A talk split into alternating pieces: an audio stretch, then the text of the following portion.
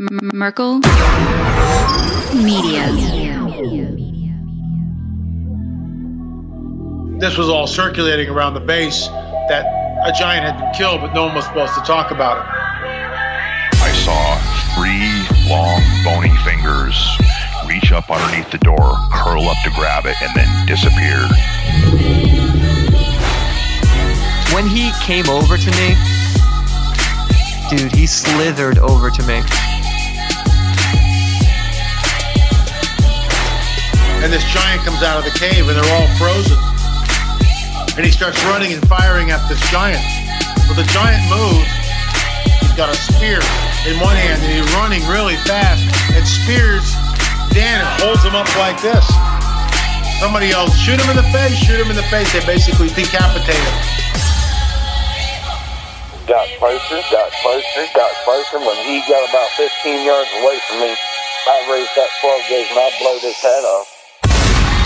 I feel something pulling at my leg. And I look over and there are two small gray entities pulling at me. And they're literally, I'm getting pulled off the bed. I reached my hand into this bush and I touched air. Couldn't breathe and I couldn't move because I know I'm seeing a monster.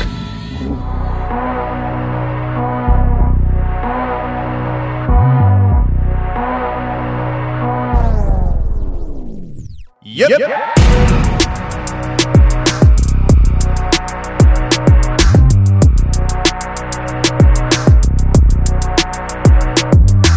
Welcome to the show, everybody. You're listening to The Confessionals. I'm your host, Tony Merkel. Thanks for being here. If you have a crazy, wild experience you want to share with me on the show, go ahead and shoot me an email. My email address is theconfessionals at theconfessionalspodcast.com. That's theconfessionals at theconfessionalspodcast.com. Or go to the website, theconfessionalspodcast.com, hit the contact section, and you can reach me that way as well. Way works for me. Just get a hold of me. If you want more shows on a weekly basis, go to theconfessionalspodcast.com, hit the join button, and you can become a member today.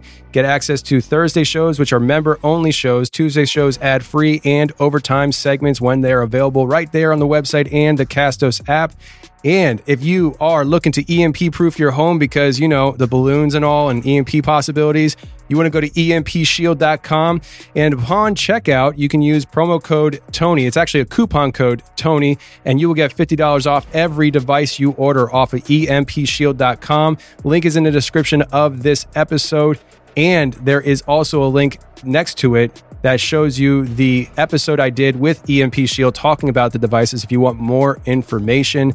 And last but not least, we want to tell you once again, we have Expedition Dogman here available on Amazon, Tubi, and on demand at Merkel.media. If you haven't watched it yet, go ahead and check it out. Everybody said, all the kids say it's amazing and you should definitely check it out. So uh, if you want to do that, go ahead and do that. But today we got some in studio guests here. We got some great, awesome, awesome guys.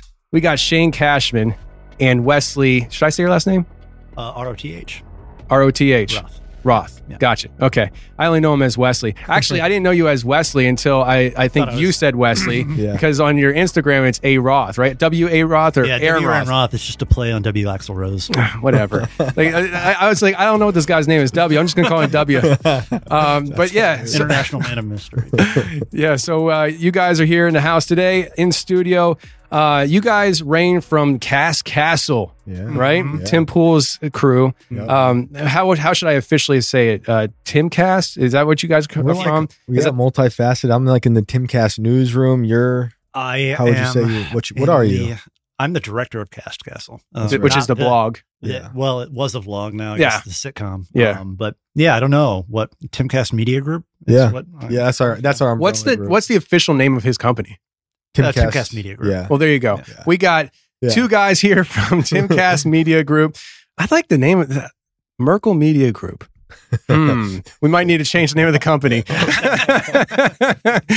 uh, yeah, but anyway, so uh, just so uh, people understand, uh, if you don't know who uh, Tim Pool is, he what would you guys say he is? Like a, a political, cultural commentary guy on Yeah. on YouTube, Yeah. but he's a massive Former on the ground reporter. Yeah. Um, yeah. Uh, what would you? Wait, He got his start, you know, reporting on Occupy Wall Yep. Street, kind of 24 7 live streaming. blip inventor.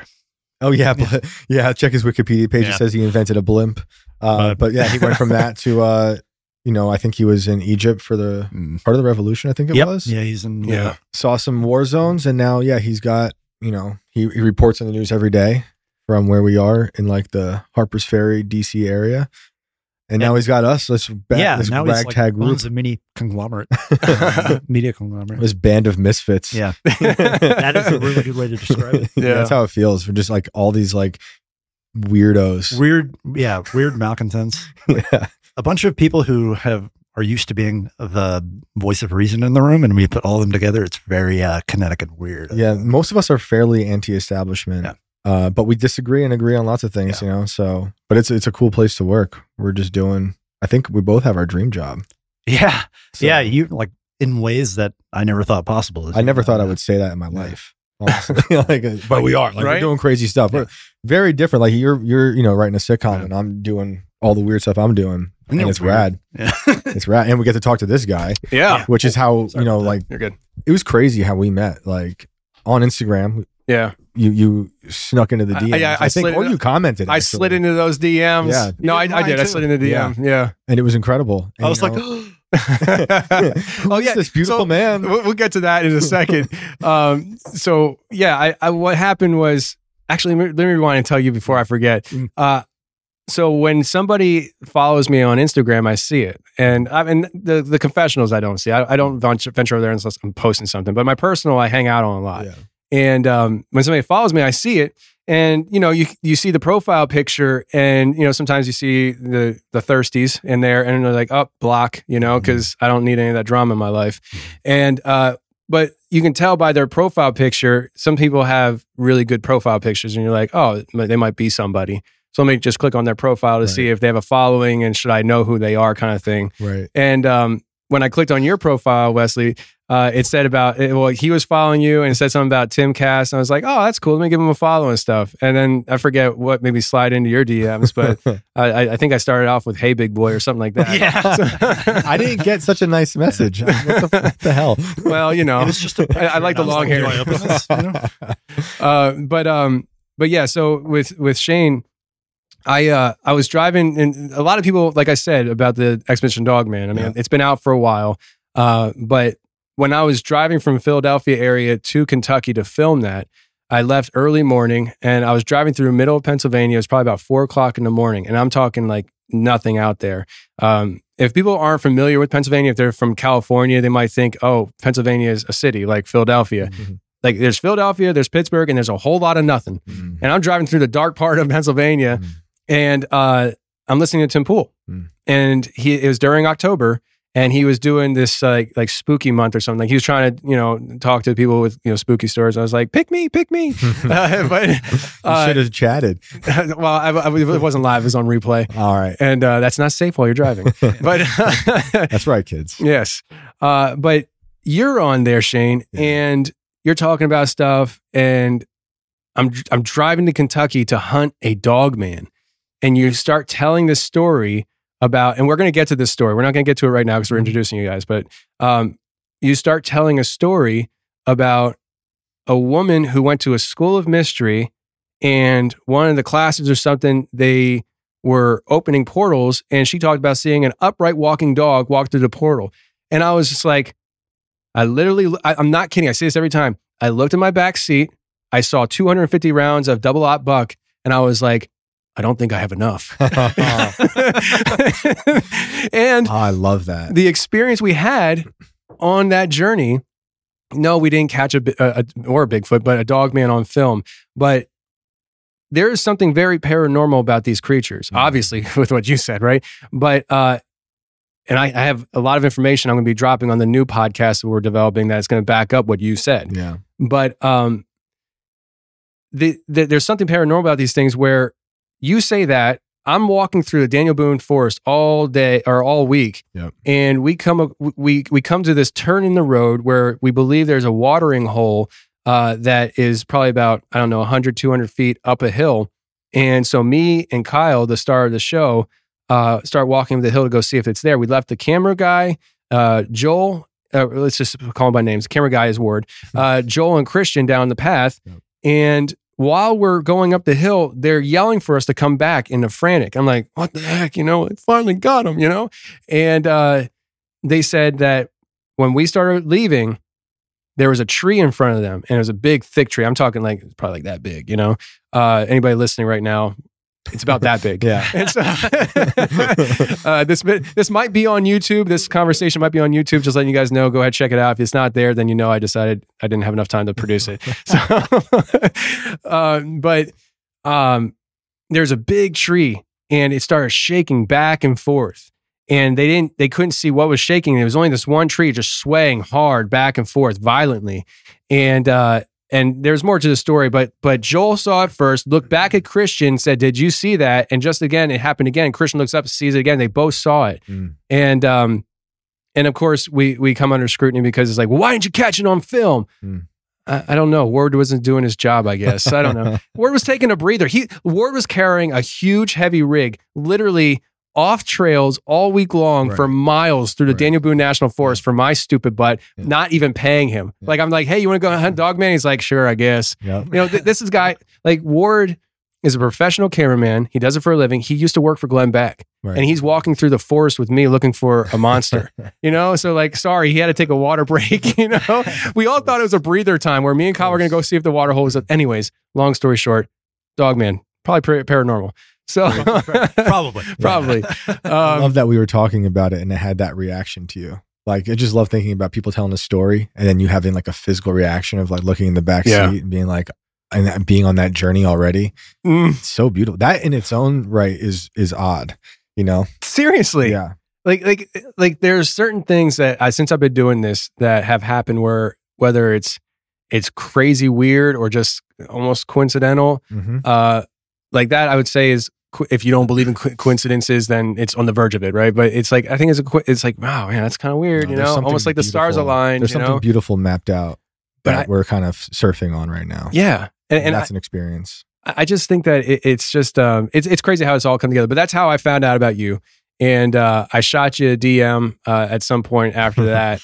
And uh I, I was telling you earlier i i don't really Uh, I shoot people DMs all the time, you know, Yeah. and I don't really chase it though. If they don't answer, they don't answer. And Right. probably DMing is probably not the best way because it's not the best way for me. Yeah. I'm just too lazy to go to find their website and find an email. so I'm just like, whatever. no, it worked out. I immediately I was like, oh, this guy's got a cool page, and I was like, I'm booking guests now uh, because I was doing the members only at that point, which is like a that was like a short run, just because it turned into a whole other thing, and maybe at some point we'll do like a weekly thing. But I did probably twelve or thirteen episodes that went along with that first book for the inverted world, and I forget where you were in there, but um, that was such a fun episode talking Mm. to you. Like, I was like, I told you earlier how I had this like crazy panic attack that day, and I was thinking about you know, I had to pull over my car on the way because I'm driving from New York to West Virginia. I'm like, I'm gonna meet Tony Merkel. I'm gonna be totally normal, right?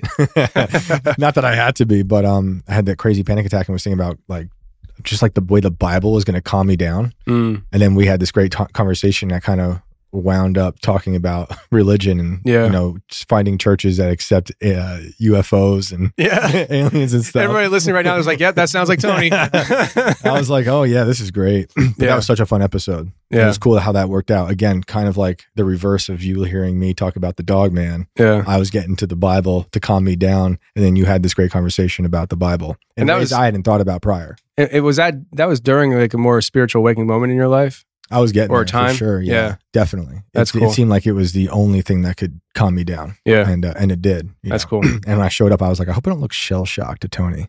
but I guess I didn't. I guess No, I played it off pretty cool. You seemed fine. That's I, good. I, uh, I, I, so I, I show up at the, the cast castle and, and we, we do that recording and, uh, I got to meet, uh, Brett and he was a cool dude. And, um, it was just a, it was a cool vibe in there and stuff. Uh, and uh, something was happening that night that I think it was like a meeting or something you had to get to and stuff. Cause after we were done, no, we were recording, we were being too loud. I think I was, knowing me, I was probably getting too loud. And they said that they were get- they were getting ready to record, uh, Oh, go live for Tim's still- show. I was going right up against IRL. and Yes. It was like the vent that wasn't fully soundproof. So we had to like, Brett was like, oh my, I'm like, oh man, I'm sorry, dude. Yeah. So this is our, this is our round two. Yeah, yeah. Finally. Tim's like, do you guys hear something about Nephilim right now?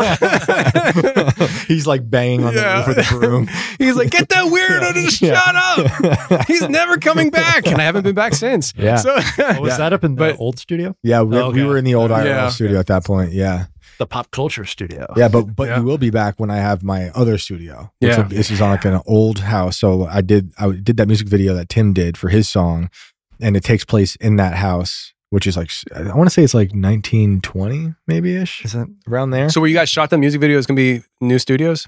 yeah, That's cool. yeah. So uh, I get like an old room upstairs and turning into it's just a simple little studio. That seems very Shane. it's not simple, Dude, bro. It's a really cool studio. It- it- well, I mean, it's cool, but like I want it to be very like simple. You know, I'd like just painting the walls dark and making Yeah. it moody, and it's going to be you know kind of like set in the the Victor. I want it to be like Victorian, but not too ridiculous because that's how I live. At Yeah. home. I live like I'm you know a time traveler, but I only go back.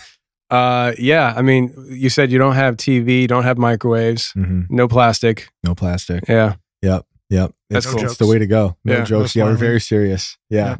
No singing, no birthdays. No, we're not that far. I, I do keep joking that we're going to be Amish at this rate. No Like, I'm clocks. get rid of the car. Um, I just, I it, like all the noise that we get through our phones and everything. Mhm. I just, I get too distracted. Yeah. And I, we got a lot going on. You Yeah. know, we're all busy. My wife and I both work, the kids, and I want them to just enjoy their lives. And the TV just, to me, always felt like a, this like ghoulish centerpiece in a house that Mm. distracts everyone. You don't have conversations anymore. And that's just how it was growing up for me because my parents paid more attention to the TV. So maybe I'm taking it out on my kids by making them not have TV, but they don't miss it. I mean, they get there sometimes an iPad here and there, but it's very rare. And uh, I just want them to have like fun outside, Yeah. you know, go That's- explore and do grow up to do the things we do. I think there's a lot of parents right now that feel those that sentiment. I mean, they're they're just like, man, I just got to find a way to get my kids unplugged because it's too easy to get plugged in the matrix so early, you know. And then the the system has you, and you don't know who is impers- uh, uh, making an impression on your children most of the time. Mm-hmm. Um, it- there's not a whole lot of safe places. That's why you know Merkel Media is something that I'm trying to build up because and we're, right now we're focusing on the films, but uh, eventually I want to do kids cartoons and Mhm. things like that because I I, I want to. I want to have stuff that I can show my kids, you Yeah. know, and, and feel safe about it. And I know there's a lot of other people doing the same thing. So I, I see like TV has just destroyed culture Mm. in many ways. You see a lot of parents and like cartoons these days and they're just like mocked by the kids. It's just very I- bizarre. and I've noticed that. Like, Yeah. like it, there's a very common theme where uh, i the kids are mocking the parents. The dad is always just drooling on himself, stupid. Mhm. And uh, and I, I don't. As a dad, I don't really It's appreciate in, that. com- it's, it's in commercials. I mean, it's everywhere. So Yeah. yeah, I'm anti TV, but I, that's not to say I don't love film and shows, you know, and I, Yeah, have- right. I just haven't watched any in a long I time. personally hate yeah, I I um, choice of career. I don't know. It, I, I have I have uh, YouTube TV for live sports. Hmm. That's about it. You know. Yeah. But um, anyway, so that's you guys. Uh, you guys are here from from that that camp, and uh, today we're going to be talking about a lot of different things. So Shane, you started a podcast called Tales of the Inverted World, uh, which is where how you and I got connected, and um, you have done investigative work with that.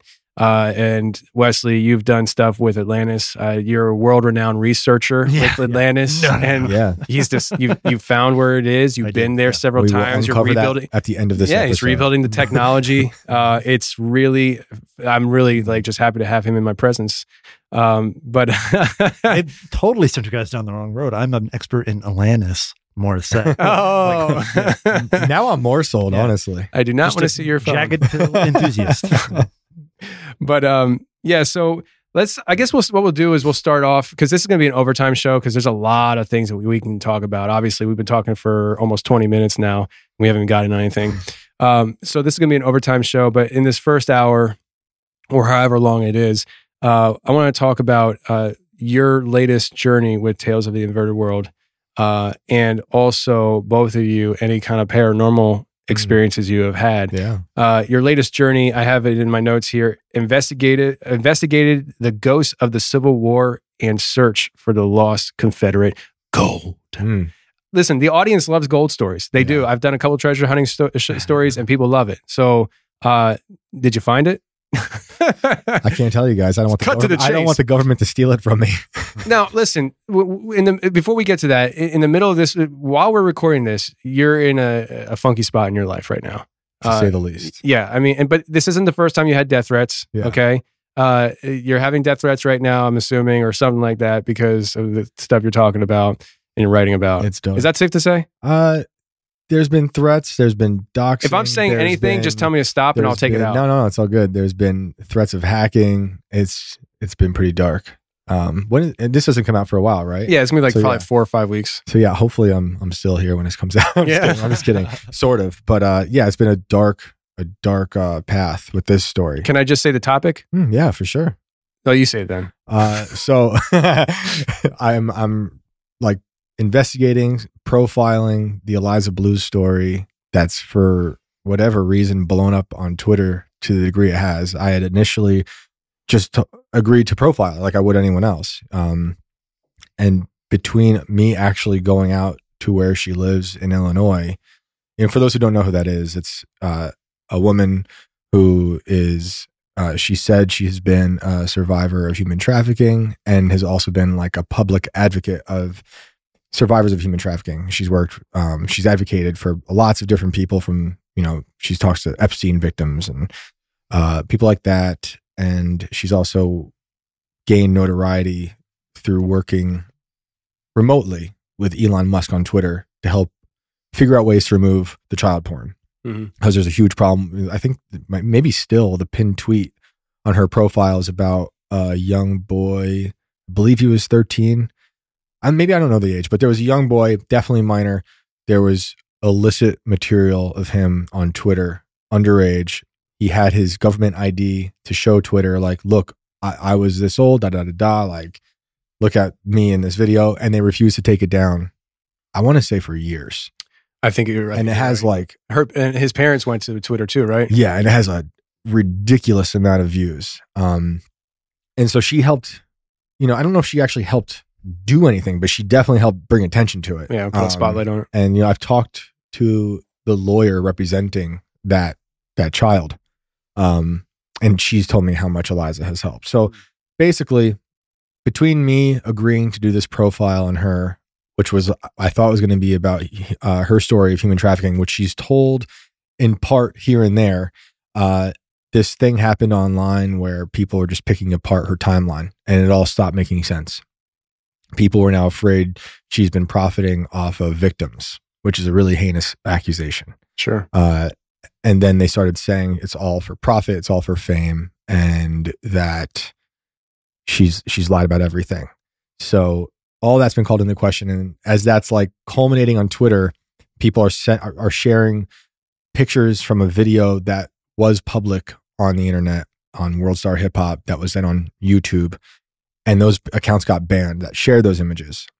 Um, and that's when like it really the fire started because then it was like accusations of censorship. She had already worked with Elon Musk like publicly. Uh, she had a Twitter Spaces with him and like talked about ways she thought she could help Twitter with all this human trafficking issues because Twitter and all the social media uh, accounts are vessels for trafficking. Uh, so when the the bans happened, people were like, "Oh, she's working with Elon to ban people." We don't know why. It's ridiculous. It was a public picture. Like no one knew why.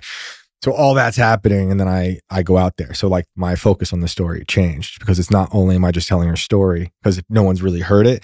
It's like now I'm I'm like interrogating her story. Mm. Um, so it's like face to face, like asking questions I would never want to ask anybody, and and kind of balancing this idea of like I'm either making her relive the most traumatic things ever, and the stories she told me were horrific, or I'm I'm about to make someone expose this like elaborate lie. And I went there not knowing. Like I told my editor Cassandra on the way out there, I was like, I'm either going to write a story that Eliza's going to hate or like. I have no idea. I had no idea because I, I really only knew Eliza a little bit. And I say it in the first part of the story. I just say like, I got her, I got her permission to share her contact with Kanye West after I left Kanye West's um, place when I was there profiling him. He's running for president of the United States of America. It's hard to say that, but it's uh, like without laughing. But like I'm, I actually think he's going to become the president of this country. We'll get into that later. But uh, In I know- overtime. yeah, but um, I just lost the audience. They're like, "Oh, we're not listening to this guy anymore." Read the story, see what I'm talking about. But anyway, he was talking about human trafficking a lot when I was with him, and so I was like, "Oh, Eliza's the perfect person for them to talk. So I linked them together. Uh, so that was my first interaction. Then we did IRL together, and then and then this whole thing blew up. So Are the you the new handler for all these people? do you imagine? Do I look like I'd be a good handler? I mean, I can hardly disguise. live. I can hardly live right, bro. my guy, no. Uh, my guy, uh, we'll go back and find the Instagram live from, Oh, uh, from today, whatever today is. Uh, but yeah, I've lost track of time.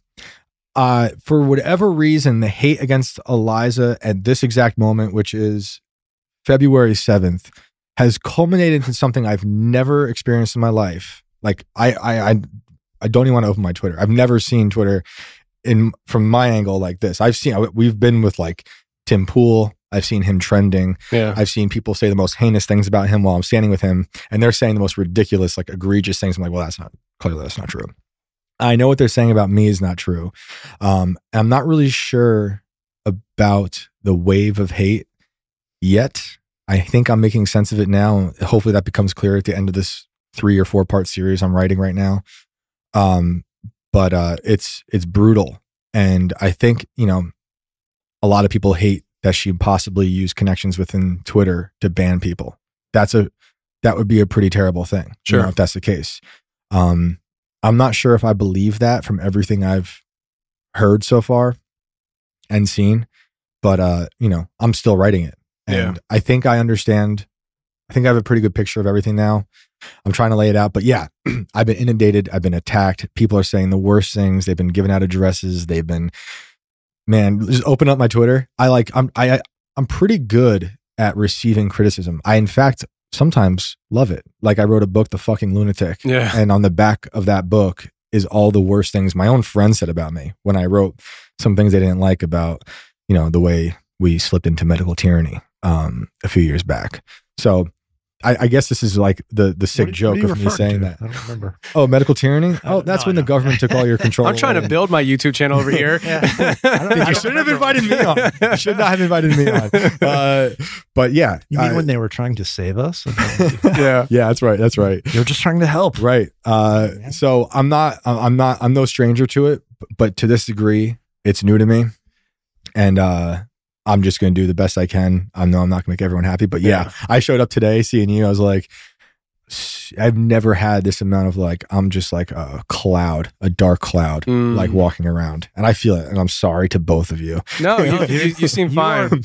like one of the hardest working people I've ever Oh, met. thanks, man. And like, uh, uh, I don't know how you're able to do the things that you're doing and then maintain the like presence that you carry. And I, like, I appreciate that. the- That means I'm, I'm somehow the hiding upbeat nature. all the because, insanity. Like sometimes I think what I do is hard, and then I look at you and I'm like, you know, I'm, I'm all right. You know? I, yeah, I'm not gonna. pretty good. I'm okay. Yeah. I'm not gonna lie, man. I'll tell you guys straight up. I've cried multiple times this past week. Yeah. I've had to too. hear. I've had to hear stories from survivors from all around the country. Stories I never wanted to hear. Never. This world is fucked up, and it's really bothered me. And my wife has had to like be like, I mean, she's seen me just crumpled up.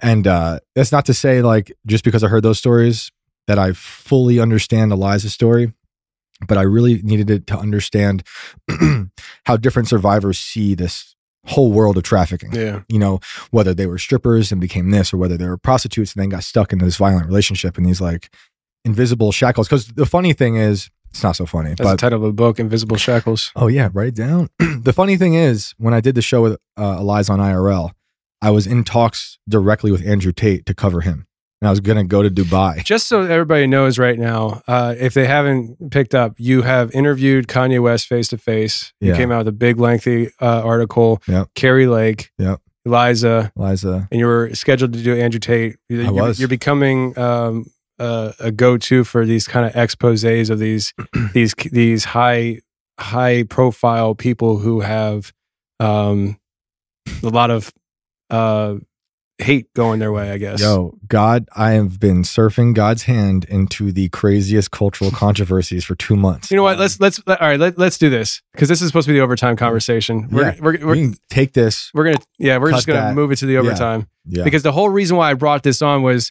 that you're having death threats, but it's not the first time you had death threats because when you were doing this gold search, you had death threats as well, from what I understand, right? Yeah, yeah. So let's bring it back to that. that was a good tangent, though, right? it was fantastic. And, and, and guys, if you want more of that, head on over to overtime. Uh, but no, so you're.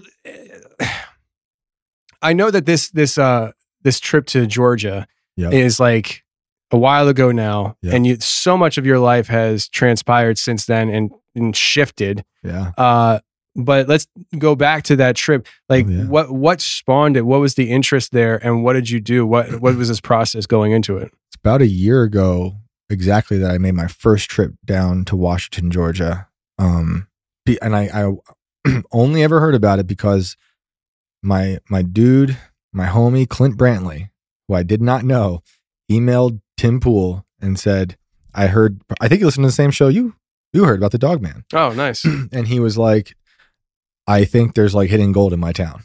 And just go stuff. And Tim sent it to me. He was like, You into this? I'm like, Yes.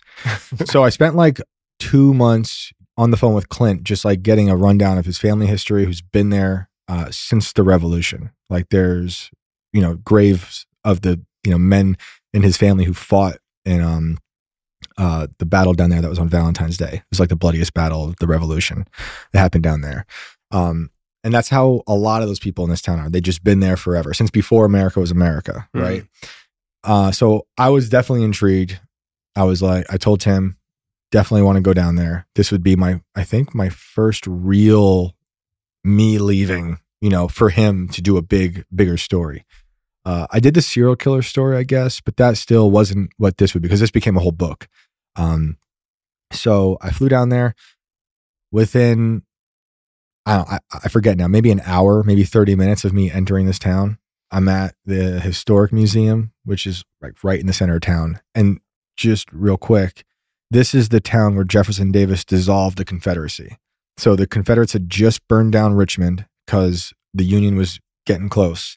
They said, nah, nah, nah, we're going to burn it ourselves. We don't want you guys getting anything. To the point where they were like dumping liquor into the gutters because they didn't want their soldiers to get drunk. They just wanted to burn everything, burn the tobacco, burn everything, and, and bounce. But there's this great scene I found in a book by a Navy admiral, I believe, who was in um, who was down there too, a Confederate. And he said there was drunken demons lapping up the liquor from the gutters with their hats, like scooping it up and drinking the liquor. And they were like screaming like demons. He referred to them. And- What? and this this guy is interesting because he eventually became that night that Richmond was burning. He became the guy that took the gold, the Confederate gold, out of Richmond. That's where it was. Uh, so there's two trains that leave Richmond that night. This admiral, I forget his name now. I want to say Henry something, but a rad dude. The the boat he was on, the ship he was on at Richmond, he stole from the Union, and then he burnt that, and then he left for he left Virginia with his train and like a ragtag group of like teenagers to to hide the gold and the treasury of the Confederacy. On the other train is Jefferson Davis and his cabinet, and they all just go south and they wind down, and eventually it's a, it's a crazy. And I, I cover a lot of that in parts of them leaving. I just want to see how the gold moved because it's interesting thinking about all these these men carrying gold, which is already shady, right? Yeah. I'm not you you're you know you're losing this war and you got gold on you. You're a teenager. You're not getting rations anymore. You have horrible outfits. The the union is right behind you. Your capital just burnt down. Your president's on the run. I'm taking some gold, is what I'm thinking. If I'm one of those people.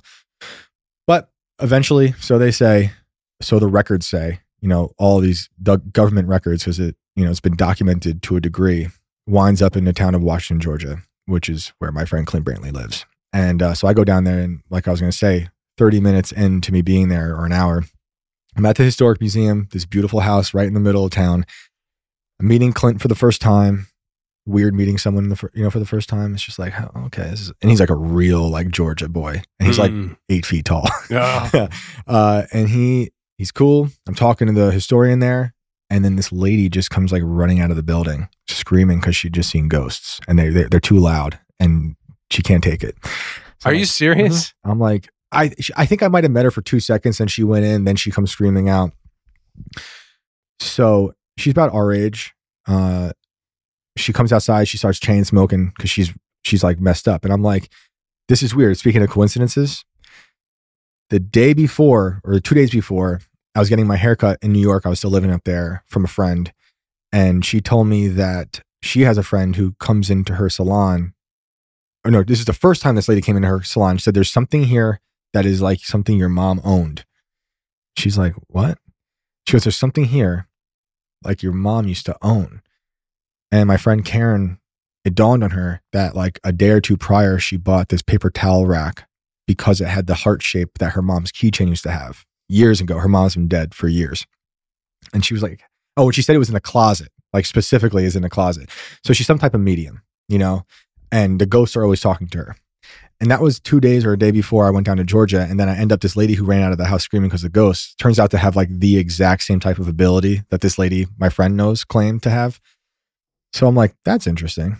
And her and I start off cordial. Uh, it turns into something crazier, as in her boyfriend is su- supremely abusive and insane. He's one of the guys who threatened me in the end because uh, we were trying. I I forget what it was. We were trying to just. I was trying to talk to her about like witchcraft.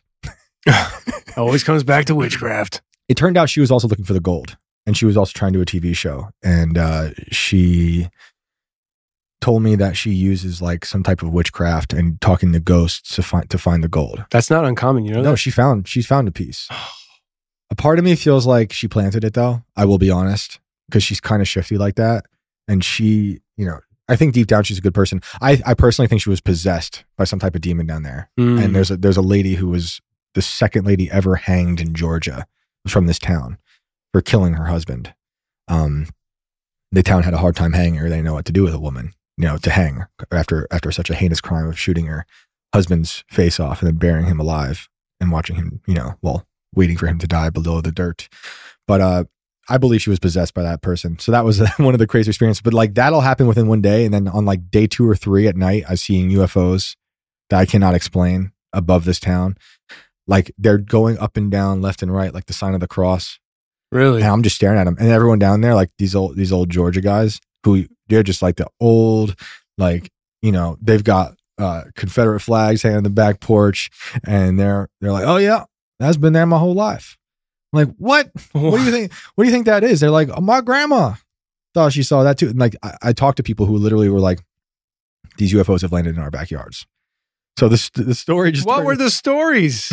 they dude we had someone i can't say who i didn't name him in the book break into a house to look for a polaroid uh, of a ufo we didn't find it the house is a hoarder's like paradise and the guy had been dead for years wow. and uh, he tried multiple times um, yeah oh, i was gonna say well, uh, he had some help from the authorities I'll Really? just say it they're not gonna listen maybe they will They will. this guy won't Okay. this guy won't. This guy is like a severe alcoholic. maybe, maybe I don't think I don't think our audiences are alcoholics, right? no, I don't think so. no, this this guy's got just a pretty horrible life. Um, but he helped out. It was and he was very nice to me. Uh, so I'm down there for all of that. Down there for I'm seeing UFOs. I'm seeing looking for gold. The the town kind of operates in this economy for everyone looking for gold. Everyone down there, people. If you're a tourist, chances are you're there to find the Confederate gold.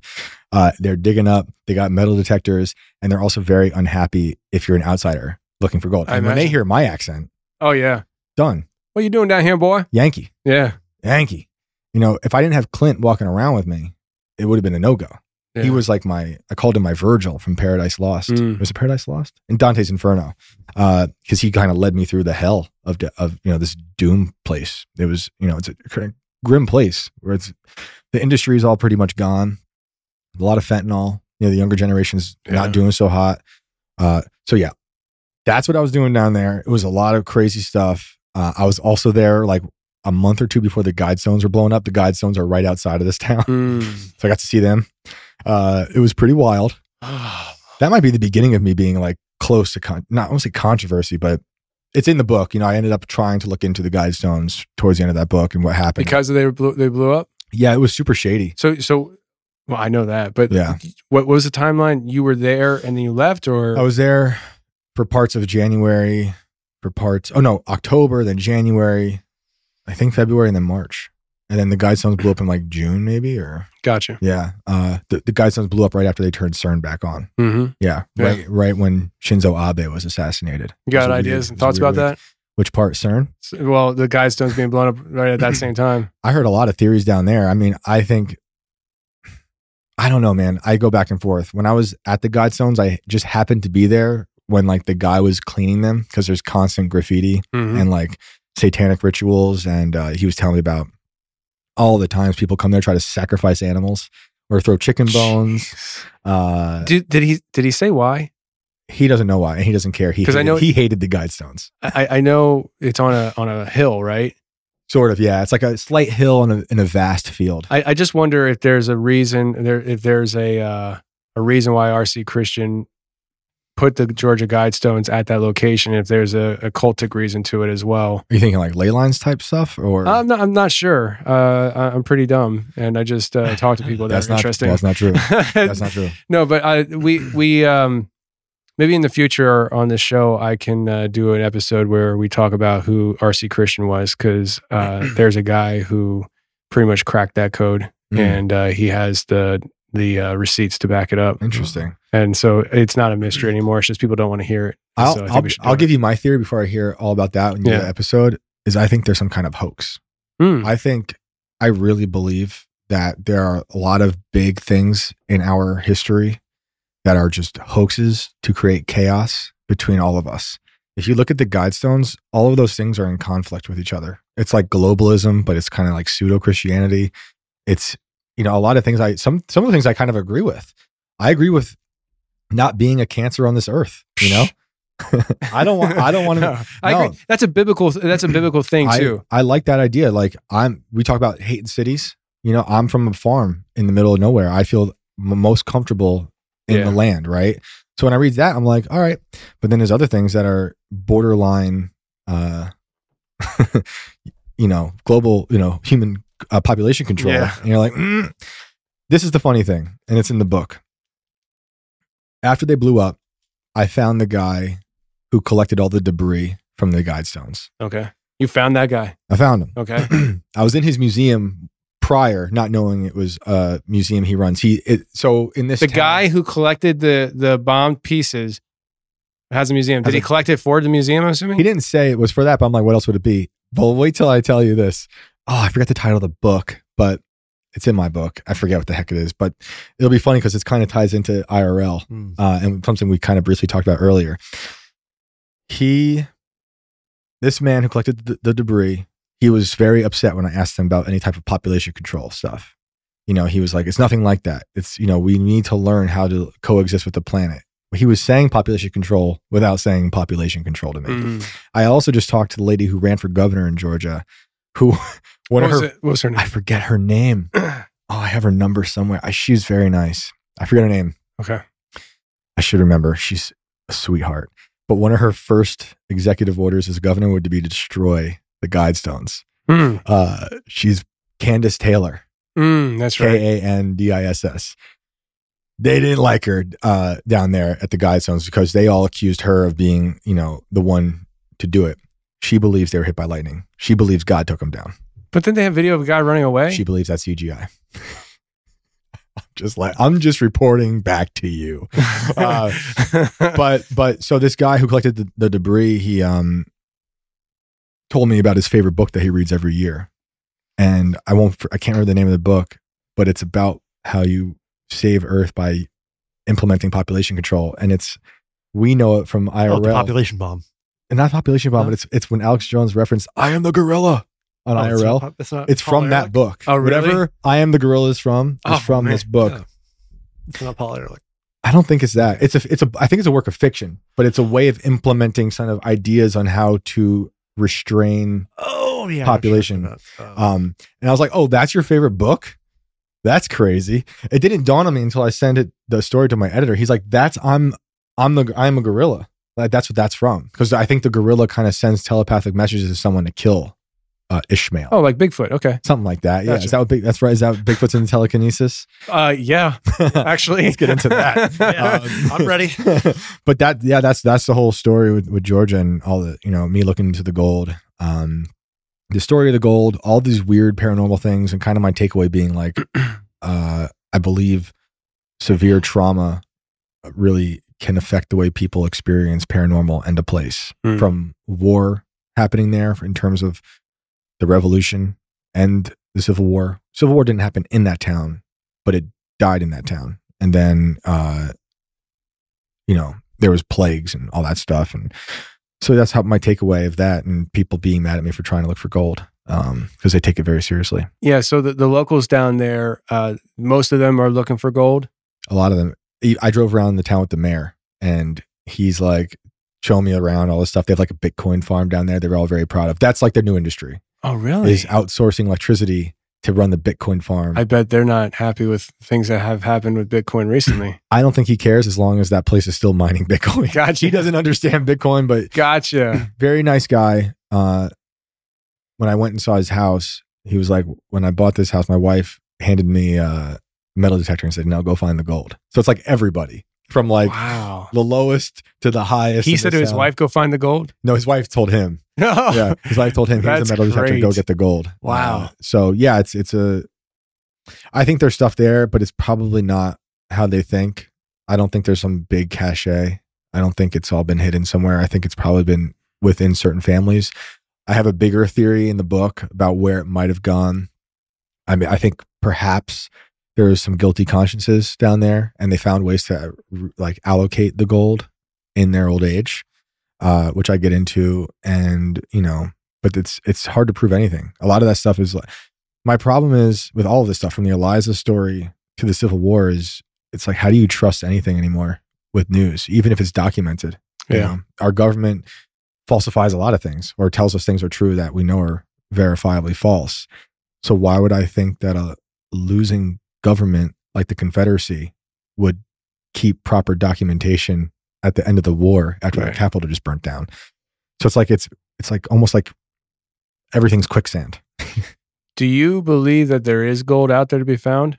in general L- l- large caches of gold. well those pe- guys in pennsylvania Okay, I was going to bring them. up. I didn't know if Yeah. you knew their story. Yeah, I, I was trying to trap you into something. No. Say, you saying no, but like actually, nah those guys i tried talking to them they're for the good. book. I had them on the show. oh they didn't like me No, no maybe it wasn't they didn't like me uh i was just sad they said no because they were doing a television show they Yeah. were like we're doing tv i'm like it's funny because in the in that book I talk about how much I hate TV for certain reasons. It keeps kind of popping up here and there, and then at the very end, I'm reaching out to these guys and they're like, "No, it's our TV." I'm like, "TV." I hate you. That's when I removed it from my house. Threw it out the window. Daddy, but Blippi. no, but th- for sure, for yeah. sure there is, and the government wants all of it. They want all of our money and they want all the gold. you know what happened with their situation, right? Uh, they sued and They they, won. was discovery, right? They won. They won. Did they get it back? sin- uh, I don't think they're that far yet. Since I recorded with them, they actually won in court.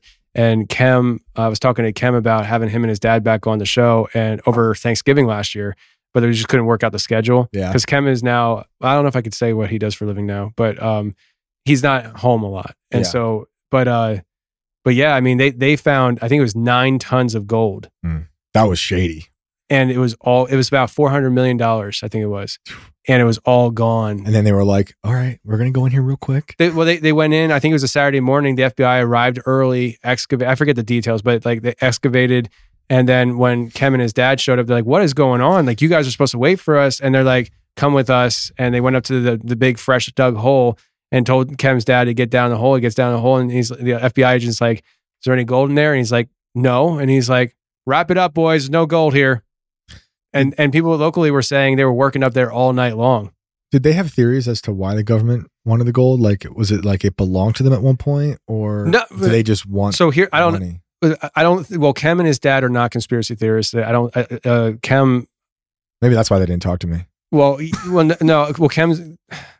Kem's Kem's in law enforcement. Okay, Uh, and I think I think he even said on my show uh, during that whole process, he really was awakened to the darker side of of things. yeah, Um, but I don't think they were so far like I was. yeah. So I don't. I don't think I I, I, I liked them a lot. So I wanted to have them back Yeah, on. So. I was like, I'm going to keep it. Oh, their Uh, story's rad. I'm going to keep it elementary with these guys and Yeah. not go too crazy on them. yeah, yeah. What But- do you think? I- I think it- they took the money and used it for black projects and possible funding of highly unacceptable things. Wow. Do they have an idea of what that gold was? Like, was it just It was- deposited there and lost It was treasure. it was it was gold from the Confederates. They stashed Right. they stashed it that. there because the Gettysburg was going on, I think, and they were going up around Gettysburg and trying to get to Philly. yeah. They stashed it there, but they said that uh, there's another stash in Pennsylvania that is uh, still, and there's some of it that they haven't said on my show, and they said they were going to say the second time. I don't want to spoil it, but Mm. uh, basically, there's another stash of gold, or not gold. It's not gold. Uh, it might be gold. I think it's gold, silver, and uh, lots of guns, cannons Hmm. uh, that they stashed in, I think, northern Pennsylvania. And Hmm. if the Confederates got up to up to that stash, it would have changed the whole war. And That's so, crazy. yeah, and and and they, I think they they know where it's at. I think they've seen it, and uh, they're it's just they, they're they're. So I'm like, oh, there's treasure next door. Let's go dig it up now. Right. They're like, well, we got to do the paperwork. I'm like, Right. what paper? No, let's just go. you know? Yeah. We're out. but they're they're proper. They do it properly. Yeah. Um, but I, I wanted to say with them though, uh, they used a psychic to find it. Did they? Yes, and I didn't know this until I sat down and talked to them. So way. yeah, so uh, Huh. they they uh, so Kem's dad back in I don't know how long ago. It was a long time ago. Like like I think maybe before Kem was even born. Kem's our age. Um, let's say back in the seventies, his dad was working a department store in Pennsylvania, no name Pennsylvania, wherever they were from, and um, a psychic came in Hmm. and was doing like his psychic stuff as like an entertainment thing. And he didn't believe any of it. And he at the time had a magazine, uh, and or it was a newspaper, and was talking about the local treasure, and that's what he was reading it about. And so he's standing there, disbelief, whatever, whatever. And then the psychic says, uh, basically, he says, "Give, give me your your map or whatever it is." And he said the psychic raised a pen up in the air, closed his eyes, and slams it down on this map. Circles it. He's like, "That's where your treasure's at." wow. And, and and then he and then he said he's like he's like you're gonna look for this landmark, this landmark, this landmark, and he goes and he's like this guy's full of it. But when he goes, he he starts finding these landmarks, wow. and uh, the last landmark he couldn't find, and and he gave up for years. Wow. Fast forward, Kem's an adult, and Kem revives the hunt. And there was something that that was missing or or, or that they overlooked, Mm. uh, but they wound up found, finding the location. Wow. They found the cavern that they crawled through and everything. I mean, it was real Indiana Jones stuff right in Pennsylvania. Yeah. It almost made me not move. Right. Almost. but might be on some gold. yeah, I mean, but there's a lot of gold here too. I believe. Uh, it, like, if- Yeah. if, there's somewhere to hide treasure, these mountains are are a great spot. Yeah, for I don't think it's in the tourist traps. You know, like Washington, Georgia, I wouldn't say is a tourist trap, but when it's like a, it's known for this story, probably not there. And like, I think I say this in the book. Like, if it does go there, they they planted it. It, It's- oh, I think it's planted. Like, I think I think a lot of people are looking for fame through finding gold in a story that's been going Mm. on forever. Like, the, a lot of people I met down there are really trying hard to be like these reality stars and do these like very kind of like half scripted shows where they're looking for gold. Uh, but I think they plan stuff. mm. I really do. I could be wrong. That's just my gut says that. Not everyone. I, I mean, planting definitely could be possible. Uh, I know the Pennsylvania boys. The story behind it. I'll send you the the the, the episode. It's like 300 something. Uh, for some reason, I want to say 392. Somebody fact check me. Hmm. Uh, get back to me when the show airs. but um, yeah, it, it's a really good, entertaining story that they have to share. And uh, I love treasure hunting. I, Mm. I'm not a treasure hunter. I want to be one day Yeah. uh, when I grow up. but um, you know, right now I'm I'm hunting monsters. But one day when I get old and I can't do that, I'll, I'll hunt treasure. Wow, you're you're in a noble cause right now. Yeah. Let's take care of the monsters, then you'll get your gold. Yeah, we gotta find the portal, jump through the portal, find the dog man, drag him back. Well, wrap him up, drag him back, and then we'll go hunt gold. get- and get the treasure. so there, there's a there's another treasure uh, that we are lining up to hunt though. Um, me and uh, some of my other guys and some friends that I have. The one friend that I have in North Carolina who brought it to my attention. Um, but there's a, there is so in Missouri, or let's just put it this way: the Missouri River uh, used to flow a different pattern. Rivers change over time, Hmm. and over the years, uh, ships go down in these rivers all the time, Mhm.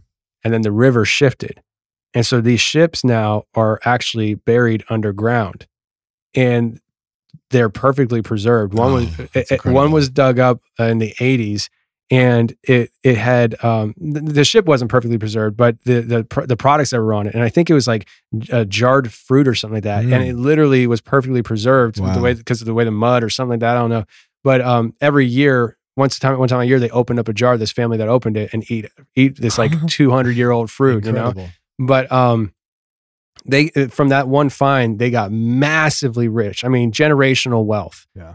and uh they drew out a map of all these other locations where the, the first time they went looking they found a ship they Wow. they they they documented where these shipwrecks were they documented where the river used to flow and pinpointed it Oh. and the first time they went looking they're like there's a ship right there and they dug it up Wow. they never felt the need to go look for the other ships and just like one's one's good for me. yeah, and, and, and we might have access to that map. Oh, We're a that's one-ship family. Yeah, and I'm just like, Yeah. I'm like, yo, We're good. Yeah. We're good. have to keep Like- up with the Joneses. we got if we got this map, we're going yeah. and we're digging it all. Yeah. It's like the movie Holes. That's it. You know I Yeah. mean? What's that? I remember that The movie. movie Holes with the Shia LaBeouf where they find the Yeah, preserved fruit in No. the boat. It's a whole thing. Oh, weird. But- that was before he uh, was scarred publicly. Isn't there a similar story about Oak Island as well? Like finding Something like that. ships and I don't looking for gold. so Chri- Christian, uh, the editor for Expedition Dogman, was on that TV show. He's a treasure Really? hunter. Okay. Yeah, Mm. and uh, he he actually, uh, in my mind, cracked uh, a, an old ancient treasure story legend in Texas. Hmm. And um, next time he's here, we're going to sit down and record about. it. We were going to do it last time, but we didn't have time. Like native gold.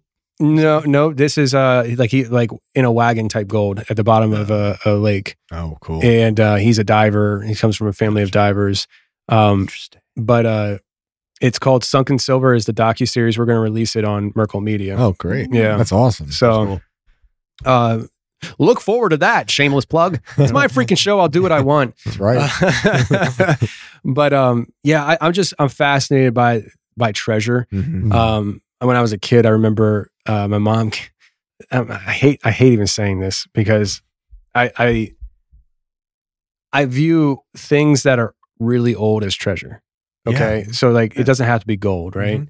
And my mom, when I was a kid, when she was a kid, she grew up uh, not far from where I grew up in Kutztown, Pennsylvania. Actually, we were more we were on the outside of Kutztown, Pennsylvania, a big trailer park, Highland States Trailer Park.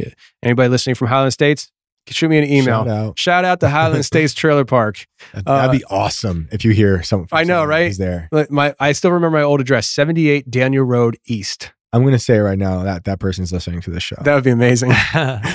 That would be amazing. Amazing. I know the trailer's not there anymore because when we moved out of the trailer, they're like, uh, that's duct tape mostly. we are burning that. uh, but um, anyways, so my mom grew up in that area, and when she was a kid, uh, on her father's property, she they would find like arrowheads. Oh, all yeah, over the it's great place. treasure. Yeah, and so she had a box of this stuff, and she I remember her giving me a few of them, and I went out in our front yard of the trailer, and there's a tree there, and uh, I don't know if you ever saw this, but um, it was real popular when I was growing up, and it, it, it, they, people would take uh, big tractor big tractor tires, fill it with dirt, and have a tree grow out of it. And so yeah, and so that was in my front yard. It was a big tractor tire with dirt filled in and a tree growing out. Oh, I I dug a hole and I put the arrowheads in there with my false gold As you do. and I buried it and I left it there. I left it there. We got to go get, we got to go find it. I, right? Let's I, I, last time I was in Pennsylvania in November for my sister's wedding, I wanted to uh, go into the old trailer park and show my son where I grew up, but I just wasn't there wasn't enough time. So maybe on another trip. yeah. Uh, but I'm pretty sure uh, that tree's not there anymore. Last I checked. Mm. Um, but here's the thing that's frustrating is that I see people who, you know, walk around, they find arrowheads all over the place. They find, you know, uh, Civil War bullets and Yeah, all that stuff in this area. I've, I've, I've never even found a four leaf clover. I can't find anything. and, I'm going to be a treasure hunter one day. Like, Mike, mark my words.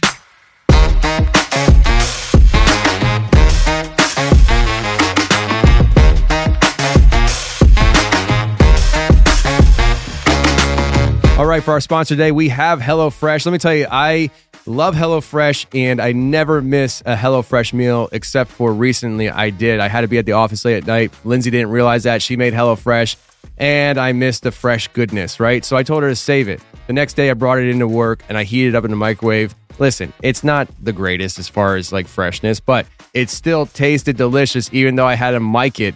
And that's totally unhealthy. I know there's people out there. I just learned this actually that there's people out there that do not microwave things because of how bad it is for your body. I'm not gonna be one of those people because I am too fast on the go. I got to keep it moving. But Nevertheless, HelloFresh tastes delicious, even reheated in a microwave. And guess what? Right now, March is National Nutrition Month. So if you're somebody who is really worried about your nutrition and you're really focused on it because, hey, you knew that it was National Nutrition Month, I didn't know until now. Hey, they got you covered at HelloFresh because they actually have a dietitian win tab that you can select with under 700 calorie meals plus one third less sodium. I don't like the less sodium though. Tastes better that way. That's my personal opinion though not HelloFresh's. HelloFresh is cheaper than the grocery store as well, 25% less expensive than takeout. So you're going to be saving money. And right now, you guys are going grocery shopping. You know exactly what I'm talking about. Prices are going through the roof. Everybody's getting chickens. You can save some money with HelloFresh, especially right now. Go to HelloFresh.com slash confessional60 and use code confessional60 for 60% off plus free shipping. That's HelloFresh.com slash confessional60. Use code confessional60 for 60% off plus free shipping. Go check it out right now.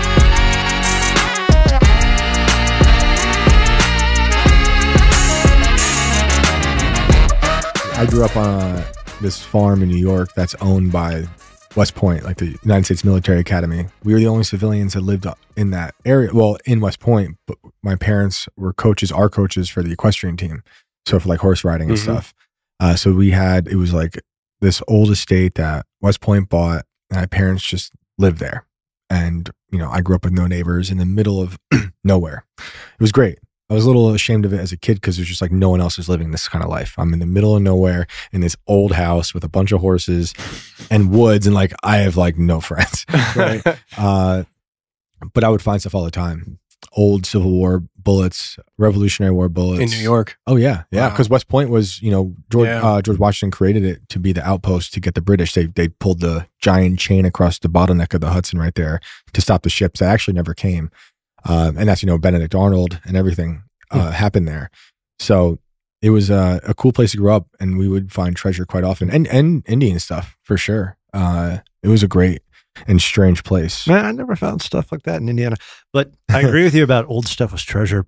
And this, like, my whole jumping off point for how I became interested in anything like this was uh, Roanoke Island. And I talked to my parents into taking me to every colony Really? for vacation. Every How old were you? one. 11, 10, awesome. maybe. How'd you get into it at that age? I just remember. So I like I've always had a problem with like school, right? Mm. But I just remember this. You know, you're sitting there facing your hand, and you're tuning out, and they're like, "In this colony," and then everybody disappeared. Mhm. Go on, you have my attention, and I like I guess delusions of grandeur. Like my parents took me there, and I was like, "I'm gonna solve this. I'm gonna be the one." That's Yeah. awesome. I was like, man, I was like walking around like there. If you've never been, they do like this play on the island, and like that's where Andy Griffith got his start. Actually, was Hmm. playing Sir Walter Raleigh in the play, and uh, they, the best references to stuff like I know I'm like a I'm like a Talk about John Ritter this morning at like Yeah, talking in the morning at the airport. but anyway, Uh, but no, I I, I like there like you have to walk down into this giant amphitheater to do it to, Mm. or to to watch it. Um, and I remember like clear as day going down the stairs. It had like a wooden fence with lights lighting up the trees so that you could see. And I was looking through. I was like, I'm gonna find clues. I was like checking every tree to see if it said Croatoan. Like this sounds very similar to how I did the last book on it. yeah, like, like I was like, I'm going to solve this when we're leaving. I was like, but I didn't solve it yet, mom. oh, mom. and like everything in the museum, I was like, look, I like I found this, and they're like, well, somebody else found it.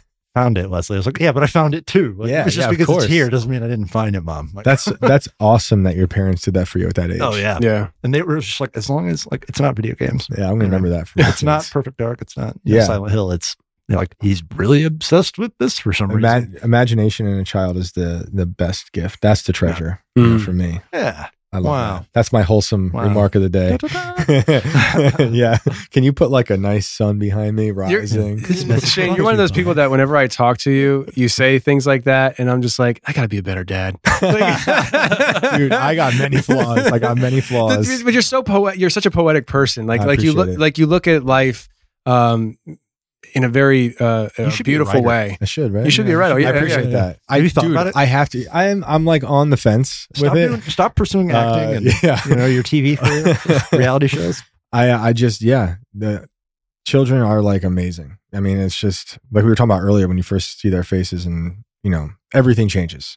You know, Yeah. not saying people aren't inspired and in love with the world, but that that was a big shift for me, and they're a huge source source of information and uh, imagination to me has just always been Mhm. everything. You know, Yeah. for me. Probably because of the, the woods, growing up, you know, in the middle of nowhere, having Same. no friends, and you have to go out and make your own friends. And uh, like I remember so I remember walking through so with the big trailer park we had there was a stretch of woods that came into the trailer park and us kids would go into that stretch of woods and then go deep into the woods Mhm. and we would drag wood back there and we were building tree houses. I fell out of a tree house landed on a nail with my foot and they had to carry me out. Bloody sock I, I, it was probably Ah, it probably that felt worse than what it was but like I remember it went through and I pulled my foot out and my sock was just drip my sock was dripping with blood I can feel that. yeah it, it was my, right in my heel but uh Oh, the heel. yeah. Oh. Terrible. We had we had a Worse. pulley system, worse so you would sit in a rope and you'd pull yourself up, and I lost it and went and I landed on my feet. I was like, I'm good. No, I'm not. Ugh, delay. but uh, anyway, so I remember walking through the woods though by myself because sometimes I wasn't the most popular kid. So sometimes, depending on how the kids' moods were, if they liked me or not that day. So there was plenty of days I was by myself Yeah. and uh, walking into the woods. And I would walk into the woods, and I would just feel like I'm entering a new another realm almost. As an adult, describing that now, Mhm. I didn't have those words then, but Mhm. like I always felt like when I was walking into the woods, I was walking into a, almost like a magical place, and uh, You were. I wasn't sure what was looking at me and, fo- and, and maybe following me, and I was. You know, looking into the topic of Bigfoot, not looking into, but I heard of the, the Bigfoot, and Mhm. you know, I, I didn't know much about it, but I was like, oh my gosh, what if this, this creature is here? And, um, you know, I, that, that whole sense of wonder Mhm. is something that's always kind of pushed me throughout my life, you know? Yeah. And, and when I was in my mid twenties is when I started really starting to look at Bigfoot again. Right. And, uh, for the last, wow, it's been 12 years. I think I started when I was 25 looking at Bigfoot. Oh my gosh. It's incredible. It's I- crazy. It's funny because like I haven't. I love. I love the idea of Bigfoot. It's just something I just haven't gotten into that far yet. Mhm. Uh, I think we've talked about it Oh, quite a yeah, bit, uh, and and we should again. 'cause To I all love of my coworkers' dismay. I Frequently bring it up. Both of you guys talk about it, but like I've also like the, the woods as like this dark organism's always been really interesting to me because Mm-hmm. it's like you said, there's like a fear and beauty out there, and that was probably the first place I, I experienced true fear and love in the in the woods because it's completely beautiful. But when the sun starts to go down and it's darker in the woods 1st you Mhm. can see the light far ahead. It is incredible, you know. And I would just be like out there by myself, you know. Sometimes with with a horse of mine, you know, just just riding around and finding bones and all that good stuff. How far were you from the Catskills? That's probably like an hour. I'm an hour south, hour and a half south. Okay. there, depending. They're kind of a big area, but yeah, it's it's up there. Gotcha. That's some interesting. There's Bigfoot up there. Yeah, Mm. I'm sure. Yeah. I'm sure. It's funny. We never really talked about Bigfoot growing up. It was mostly like uh, Horses. yeah. horsemen. No, uh, They're real. Those are real, I'm here- actually. this is why I came down here. I wanted to tell you guys about the horseman uh, from my childhood. No, no, it was He's like, like ghosts and Dogman, but aliens. bigger. Yeah, exactly. That's the sequel. Yeah. but no, I, Nah. the, the woods, the woods are like this. Uh, I forget who said this. It was either I think it was Nathaniel Hawthorne. Um, he called them like this dark cathedral. And there's Nathaniel Hawthorne. Do you ever read Hawthorne? Like I love Hawthorne. He was the descendant of one of the judges that uh hanged was he did they hang the witches yeah they didn't burn the witches in salem they hanged them uh so his his great great great grandfather was one of those judges in salem for the witches and when nathaniel grew up and became a writer he changed his last name because he was so ashamed of all of this Really? yeah and uh just like by one letter though i think and then he wrote these like just terrifying early i'd say 18th century or 19th century short stories probably 19th century uh but young goodman brown is one of my like favorite short stories and it's it's actually horrific and it's just a guy walking into the woods and he meets the devil and it's the scariest it's one of the scariest stories i think the way he talks about it it's not like Is this a real account? no no no it's Dang. it's a short story but maybe it's based on something because I think it is. because I mean, he is a descendant of the people with the witches, you Yeah. know, and and it is like this New England weird Yeah. puritanical society that he's dealing with in that story. Uh, but there, yeah, there's witches and like this Satan type character, uh, and it's it's beautiful, but it's a horrific terrifying story. So that's what I always thought about when I was in the woods. Right. yeah, that's why he's a writer these days. I have trauma. yeah. wow. Yeah, I I uh, I've always been fascinated by it. I remember when we were kids. Uh, I, I distinctly remember it was um, it was a snow day, and we were it was maybe the blizzard of '96 or '93, one of the two. Mm. And we were we were building these really big forts that were complex, like layers. You know, like here's the tunnel you go in, you got to go up to this spot, and all that. And I remember the kids were like, "There's a werewolf! There's a werewolf!" And I'm like. What? That's and it goes, I'm already like Bigfoot's for sure real. You know, now like- we got werewolves. yeah. and um and I, I I crawl out of this this thing and they're all freaking out and pointing up into this little piece of woods that were there behind the trailers. And um and I freak out and I just book it and I start running. Mm. And uh, I, I probably ran a good distance, and all of a sudden I hear laughing, and I look back, the kids are laughing, and they're like, "You're so gullible," and I was like, "You wait, I'm going to be a podcaster one day."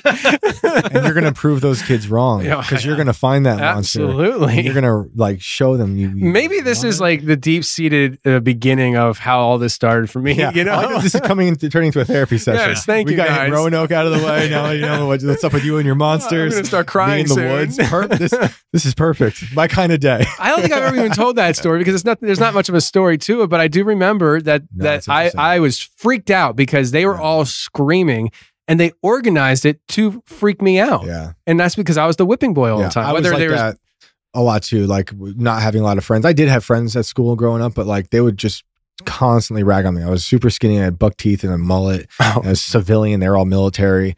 I remember them like in like middle school making fun of me because I just wanted friends. I just want. I'll just and at that point, like fourth, fifth grade, I'd say anything. Yeah, yeah, I love that. And these kids all banded together to say there was a band called Mastodon, and they asked me if I liked it, and I said, yeah, I love that band. Mastodon didn't exist yet. I would later grow up to be like A huge mastodon. a huge fan? Mastodon Yeah. fan. Like, you people, I love Mastodon. I'll show you ti- it will exist. I'm a time day. traveler. um, but yeah, no, kids are cruel. But Absolutely. but but in a but in a way, like I'd prefer it. I think there's something, unfortunately, to experiencing some type of uh, you know, not want to say violence, but bullying. yeah. But look what it does to you. Can I give a all of little bit of credit though for coming up with a really cool fake band name? Which wait, which is Mastodon. Like if it didn't Yeah, exist, right. Like, Yeah. can they yeah, make one up true. me? You know, I will Like, give yeah. him credit. That was a great band name. Yeah, it's sort of like, oh, who is it? Who is it? There's a band I know. They're really great. They opened for STP one time, but they started their band as a joke.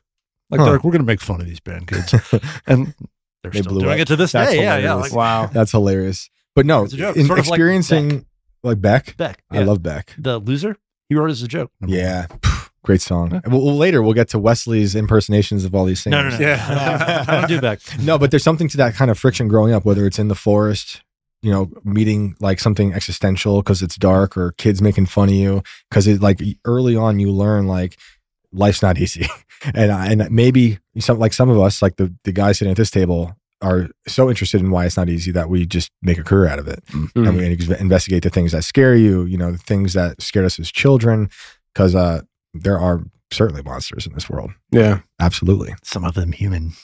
a lot of A lot them. of them. human. Yeah. I was say, that's a lot of There's them. a lot. Yeah. Uh, over under human monsters versus monsters that come through portals. How many? who- Which one? Yeah, good point. Yeah. yeah, I, I think I think there's probably more human monsters. Um, I want to tell you, I I had interaction with this guy. His name's Burke, and um, this is kind of going back on the treasure hunting thing, but I think is really interesting. Um, I'm hoping he comes on the show. He said he would, but right now he's in the middle of a treasure hunt. And Nice. uh, last time I checked in with him, I said, "How's it going out there?" Haven't heard back, and he hasn't seen it yet on Instagram. So Oh, uh, uh, hopefully he's still around. Uh, but Burke, We're if you're you, listening, Burke. man, we're, Burke, we're we are rooting for you, brother. I know. So here's the thing, though. Like, there's nothing even to root for in the sense that they found treasure, Mm. uh, which is uh, absolutely amazing. Um, it's a Netflix series called Pirates Gold of Adak, Mm. and uh, I stumbled upon it. I binged it in like a day. I was like, produce audio or watch treasure, you know. And I was just like. I'll just stay late and produce audio later tonight. You know, sorry kids, you'll see daddy tomorrow. um, but um, I'm telling you, man, like it's a it's a really I'm a sucker for this stuff Yeah. to begin with. So I don't know if it's a good show or not, but I thought it was great. And uh, it's it's a, it's an island that was used by the military during World War II, and uh, they and I'm drawing a blank, and I'm I'm actually ashamed of this. I'm drawing a blank how this. Oh, now I remember. So the, the before that, this was a, a, a an island that was rumored to possibly have pirates' gold on it uh, from a, a legendary pirate. Is this America? Like, Mhm. Yeah, it's it's right below right below uh, Alaska. So I think it's part of Alaska. oh, interesting. Um, and then in during World War II, the military went onto the onto the island and they set up as a, a, a base. And it was a place where actually it came under attack from the Japanese, apparently, or at least they were afraid of that. Well, they did find Japanese arch- artillery there, so I guess they, they were there, but they they they booby trapped the island. They were very worried that Japanese would come on, and um, so they they do construction. They're setting up barracks and all this stuff. And while they were digging uh, a trench for one of these buildings, it's reported that they a, a- a man um, was digging and he dug up a can and it had all these gold coins in it. Hmm. and the legend was that this pirate buried his gold coins in cans and uh, jars, uh, empty milk jars. Hmm. And so, and there's a picture of this guy holding these coins on the island. So they're, they're like, okay, so unless it's an elaborate hoax from a long time ago, Hmm. like this actually happened, which means there's probably more of this. right. And they, and they, I think one other person found stuff, real small stuff, but nothing. But they did a lot of construction on that island. And as the show goes on, they're looking at these different locations. They finally are in the last, uh, the last location. Like, "It- it's got to be here. Uh, and so they, they're looking around. They can't find it. And all of a sudden, they realize this hill that they're on is flat on top because it was excavated. I'm losing my voice, by the way Mm. Um, it was excavated and they're like, well, where'd the dirt go? So they go through all the the records and they find out that they they dumped the dirt on the other side of the island Mhm. in this in this area. So they go over there, they're looking around and stuff, and uh, night falls and the, the winter's coming in, so they're trying to hurry up and stuff. They're like, uh, we didn't find it today. There's a storm coming in. Mm. Um, tomorrow morning we might be able to get out here again. If not, search is over for the season, kind of thing. So they go back to at night to sleep and see what happens with this storm coming in. And Burke and his buddy, I, I, forget, I think his name's Jay. They grew up together. I think on the island back in the day when residents were there. Uh, they they're like, dude, you want to pull an all nighter? And Nice. and he's like, That's what you do. Heck yeah, bro. Yeah. So they got lights out and stuff, and they they're looking all over the area.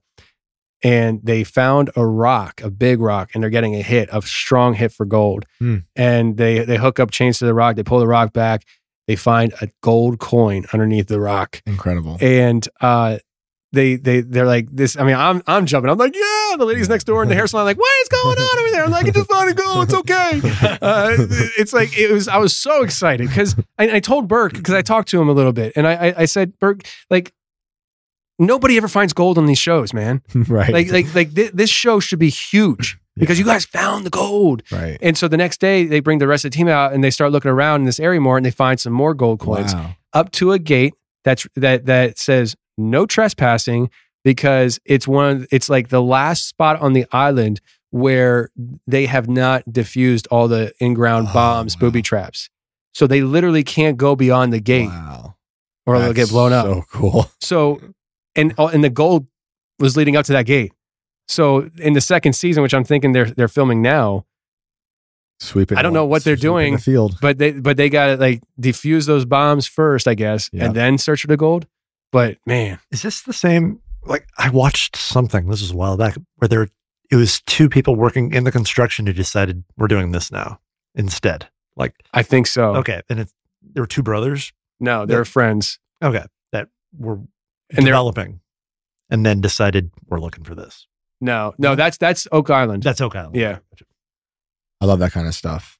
It- Very that's similar what stories. goes to show you, like, what? Very similar stories. Very like, similar. with the construction and Yeah. uh, don't don't stop. sausage. If you feel like you need to go out and do that all nighter, Oh yeah. do the all nighter. yeah. Got to put in that work. Don't just be like, uh, maybe. I've learned like procrastinating. No. It'll kill you. Yeah. It will kill you. How many times have you procrastinated in life on something where you're just like, I'll get it tomorrow, and all of a sudden something happens and the opportunity's gone. Dude, I wrote two books in a year and I still procrastinate every day. like I, it, it's I'm, it's never enough. Called Yeah. sleeping. Never enough. I don't. Yeah, I should- Like, you're I allowed to sleep. do that. uh, I don't know if I look like I look. I haven't. I haven't slept in two weeks right now, uh, and I feel it. Like my, I feel like my a ghoul. you know, my face Yeah. is falling off. I'm like, oh my goodness. But it's like, I'll, I'll know I'll get some rest eventually. Yeah. But I, I need to work now because if I don't work now, Yeah. it'll be gone. Yeah. Not not the job, but like just the story. Yeah. And so I got to get the story while it's alive. Like they got the the gold. Yeah.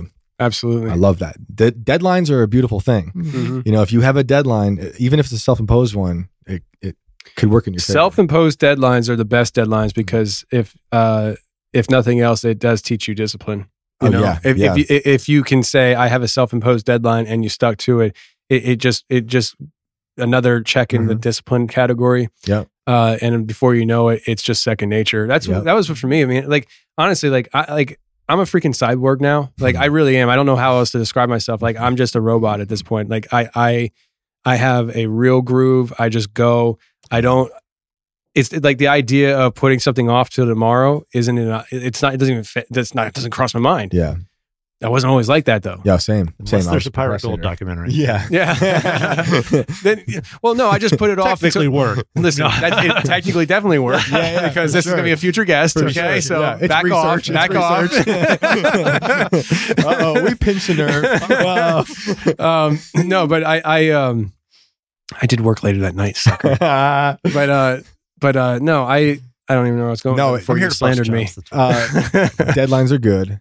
And Yeah. I think you should beat yourself up when you don't hit your self imposed deadlines because then you got to apply that pressure. Yeah. Because you could just be angry forever when you're procrastinating. You know, You're not getting anything done. You know, even if you have, if we're driving trucks, if we're moving furniture, if we're working wherever, you know, you can still make that time at the end of the day. It's really kind of like a balancing act from as well because you don't want to if like what we do like you can't rush something either. Yeah. Like it's Yeah. about finding right in the middle of like don't over don't try to get this done before for Mhm. arbitrary reasons. Make sure what you're doing is is right, Yeah. but also don't be leisurely. Right. you know, don't be like "Mwah." it's, I- it's threading a needle. It is. And I was thinking about what we were saying on the plane. You were laughing while you were writing your jokes Yeah, for the yeah. vlog. And I'm sitting there writing about like the most horrible things. yeah. And, and then, yeah, it's true. But I also don't have to write as consistently as you do. Like you're writing Mm. full on things every week. I, I'm a binge writer Mm. where I'm taking notes every day. I'm researching. And then like I'll do three weeks of just no sleeping Mm. and writing and researching and interviewing. And then I get to like chill for a week or two. So, you I know, love it's to do a trading places with you. Actually, no, That would be I never hilarious. It would be. Oh my god, I want to see a. You wanna do it right directed- Nobody wants that plate.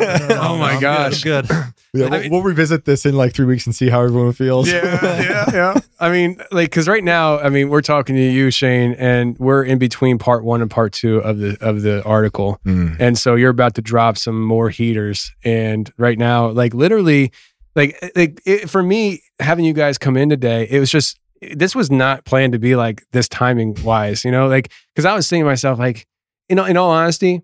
You're coming down, and I saw the drama popping off, and I'm like, "Freaking a man!" Like, Sorry. like like I like I, no, it's not you. It's just like like I I, I don't want to be part of that. Yeah, you know yeah, what I mean? yeah. And so it's just like that's why I'm kind of glad I have the next like four or five weeks of shows Yeah. scheduled because it'll be like They'll come for you. I'm sure they will, right? They will come for just for just for talking to you. Sorry. But yeah. but hopefully it's it's simmered down by then. Uh, but I mean that's what I was thinking. I was like, dang, like I don't want to like I just I wanted to t- I wanted to bring my friend in the studio, Yep. talk about his his podcast and talk about paranormal experience, gold hunting, Mhm. Atlantis, and all that stuff. and then we, and over time, I, I was thinking we'll, we'll we'll dive in on the Ye thing because Yeah. all that. But like this is just another Let beast. me say this though, because I don't want to talk about it all too much yet, because it's not all out. But what my goal is for this is that I am going to create a blueprint for us to not worry about these things ever again. And that seems vague, Yeah. and it will make sense later. Okay. But there is a way that we are going to destroy all this bullshit. And when you say this is what Just the wave of hate that doesn't make any sense to people. amazing. That is my goal. I hope I do it, but we'll see. We'll, he we'll has come been back in a saying week. things like this for 12 hours. like, like, bro, I don't want to oversell this, but uh, I can't tell you anymore, but it's big. And I'm like, "Ah, A part of the CIA. I Yeah. mean, no. It's not even. I don't even know that. I mean, I could say I, that's all Freaking theory, psyop. but but there's just there's just dark people out there, and there's so much chaos, and there's no reason to I think hate on anyone, even if they've lied. So yeah, my goal is I just want to move forward and I could fail Mm. and I don't care because I truly believe that how I'm writing this and how I'm reporting on it to the best of my ability is just that's the only way I know how to do it. You know, Yeah. just letting people talk, doing my best to research, doing the due diligence I can in the time frame I have, and then laying it out for the people with all of my flaws exposed because we've all seen all of them on Twitter by other people. So yeah, I might as well put in my own story. yeah. Um, but it's important to me. So we'll see how we'll see how it goes, and uh, hopefully it, ma- uh, it makes sense to me in a few days. We'll see. I'm gonna have to Hopefully, it makes sense to me in a few days. We'll have to finish. I have to finish writing most of it tonight and tomorrow, yeah, and I have like a three-hour drive tomorrow. Mm. So it'll be a lot of That's like uh, Dale Cooper in the car, you know, talking into my Yeah. audio recorder. it's magnet. You can fix it. Wait, you break my studio Yeah. with my cheap mic Yeah. stand. oh, we see the kind of stuff you got here. You're exposing my cheapness. oh man, he got the good honey. yeah, he, he has good honey. He gave us great tea. He's a great host. Yeah, yeah, I try. uh, eh, boiled the water, had it overflow on the table. You know, hey, this table is actually a really, really old table. It's made by a local farmer. Over, Oh, cool. Uh, it, it was, it was, it's. I think it's close to hundred years old. Uh, the the farmer's daughter, he passed away last year, Hmm. and by looking at the table, she just reminded of her dad. And so I Hmm. found it on Facebook Marketplace and I went and picked it up and uh, they said $200. And I was like, I don't think it's worth $200, but I'll take it because you're crying. And, uh, and I took it and, and then, and then they sprung on me and you got to take these chairs too. And it was like a dozen chairs. What kind? It's- Do they match this? so, or- so they said that uh, he, this built- is hopefully your audience is like, I don't care what kind of chairs, but this is the furniture mover. Th- yeah. and me is like, oh, what kind? it's a good story actually. Into chair. It's a good story actually, and Yeah. it, it, it, call, it, it- it actually pulls into the question of is this story even real? Uh, I, I, they're like, you know, these chairs go with it too because he built those two. I'm like, okay, so I, I'm like, I, I didn't want them, but I, I threw them in the back of the trailer, and okay, we'll take them. And we get them, we bring them here and stuff, and setting things up. We flip it over. On the bottom of this, it said, uh, what did it say? It said, um, property of Wendy's. It was the old Wendy's chairs. That's awesome. That's awesome. And so, like, he didn't build it. So, did he build this table? I don't know. Maybe this came from Wendy's too. See, the, but it's, but really it's, nice Wendy's. Right? it's a really nice one. It's it's the story that matters. Yeah. It's like I'm giving you, you can't trust everything. Uh, unfortunately, you know, I'm I'm one of the most skeptical people out there. It's hard for me to believe anything anymore. Yeah. Uh, but the story is what matters. Yeah. It says the writer trying to convince everyone that he's right. Well, I got rid of all the chairs except for three of them. They're, they're- I- That's they were- awesome. They were ugly. Uh, I was like, man, he is. I have he built those. I have so much stuff from dead people from working as a furniture mover because most of the people I, I moved furniture for were dead. They Okay. would die. We'd clean out their house. The family didn't want anything. So it was, I went in the dumpster, I went to a box truck, and we auctioned it off. Mhm. So that's like 10 years of my life of just old houses in New York, sifting through these belongings, seeing Awesome. how it was awesome, but like seeing how everything we collect is worthless Mm, depending on how you raise your family, Yeah. right? Because a lot of these families just wanted money. Mm. How much can I get for this? How much? And they're like, I thought you're grieving. That's just not how I would grieve. Maybe people grieve differently. I'm not thinking about money when I'm Yeah. grieving. I think, man, that was a beautiful life, you know? But uh, a lot of these people are like that. They were kind of upper end type folks because they were like, who I wouldn't think of auctioning anything, I guess. the Hamptons. Yeah, it wasn't the Hamptons, no, but it was like fake Hamptons, you know, but like in the Hudson Valley in New York. Uh, they wish they were Hamptons. They pretended the, the, the, the river was some type of beach. But um, yeah, so I would I would attach some type of sympathy to objects because people, some people were grieving for these things, and or some people didn't care for these things, and I felt bad for the object. I couldn't just throw it away when I was told to. Like I'll never forget my boss, who was this This is fascinating. he was a terrible man. This guy was terrible.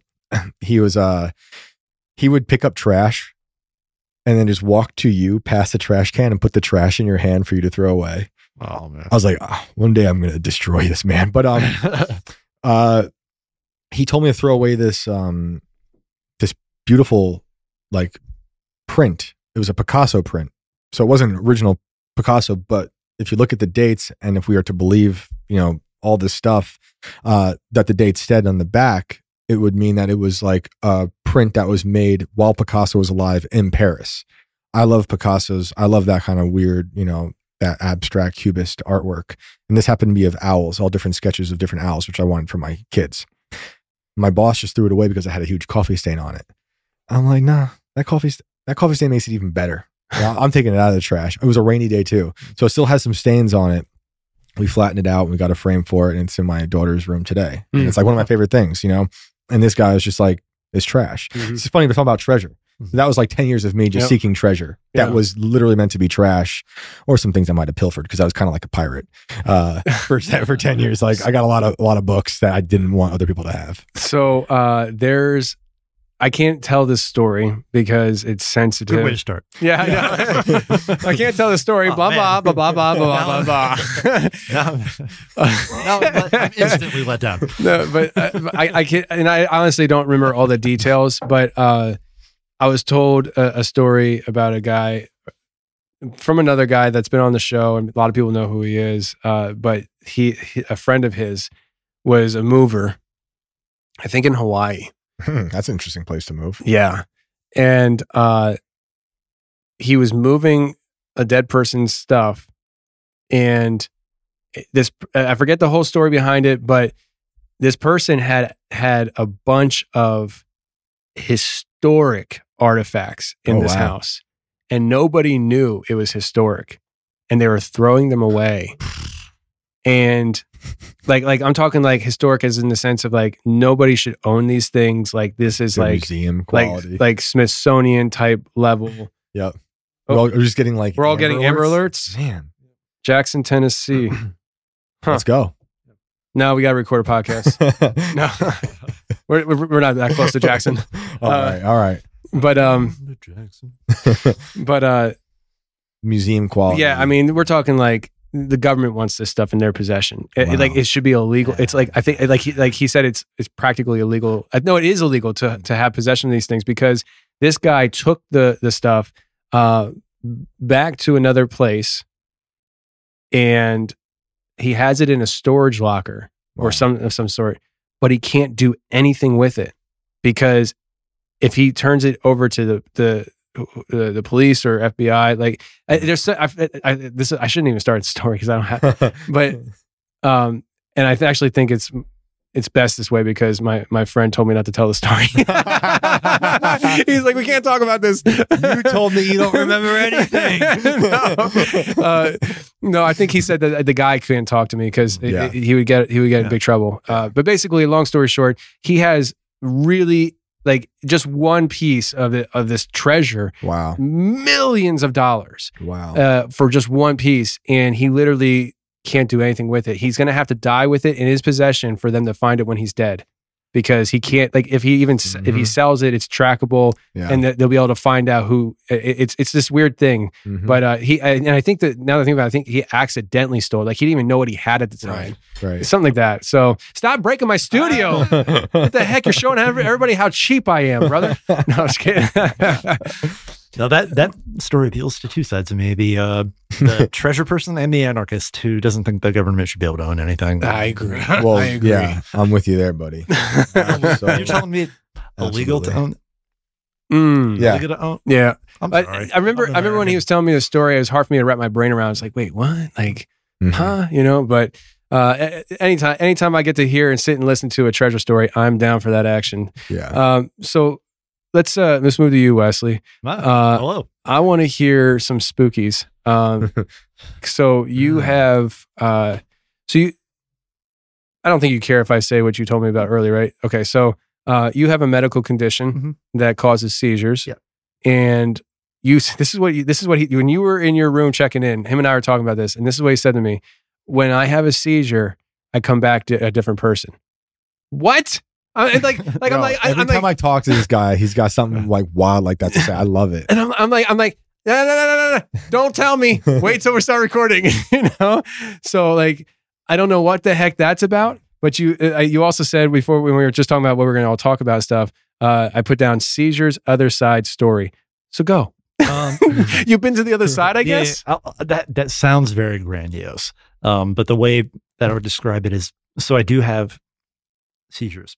Um, I don't know what the exact root cause is. I don't know the core of it, but I have something that causes my blood pressure to bottom out. Right, it just completely bottoms out. In fact, coworker of, I, of ours had to help me for a few days because it, it just kept bottoming out. I wasn't losing consciousness, but I was getting very close and I was Mm. kind of freaked out. Um, for a variety of reasons, a variety of um, pharmaceutical reasons. Um, feel me? I feel you, bro. Um, but uh, no, I've always had this. And, you know, when I was going through the diagnosis process, um, there was a lot of like, I, I asked my doctor, um, shout out to this doctor. I don't want to say his name because I don't want to get attention on him, but he's a good guy. He's a really good guy.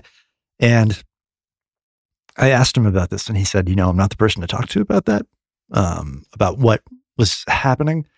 And I ultimately landed on the conclusion that it was, um, you know, when they say when you die, like chemical, your brain releases chemicals that makes people think that they're having supernatural experiences. So I just Mm. went with that. I was like, okay, it's my brain trying to process, and I'm seeing or hearing, and the things that I'm experiencing during the seizure are not real. They're just something my brain is doing to cope. Or it's a misfire, like a seizure is like your brain misfiring, right? Yeah.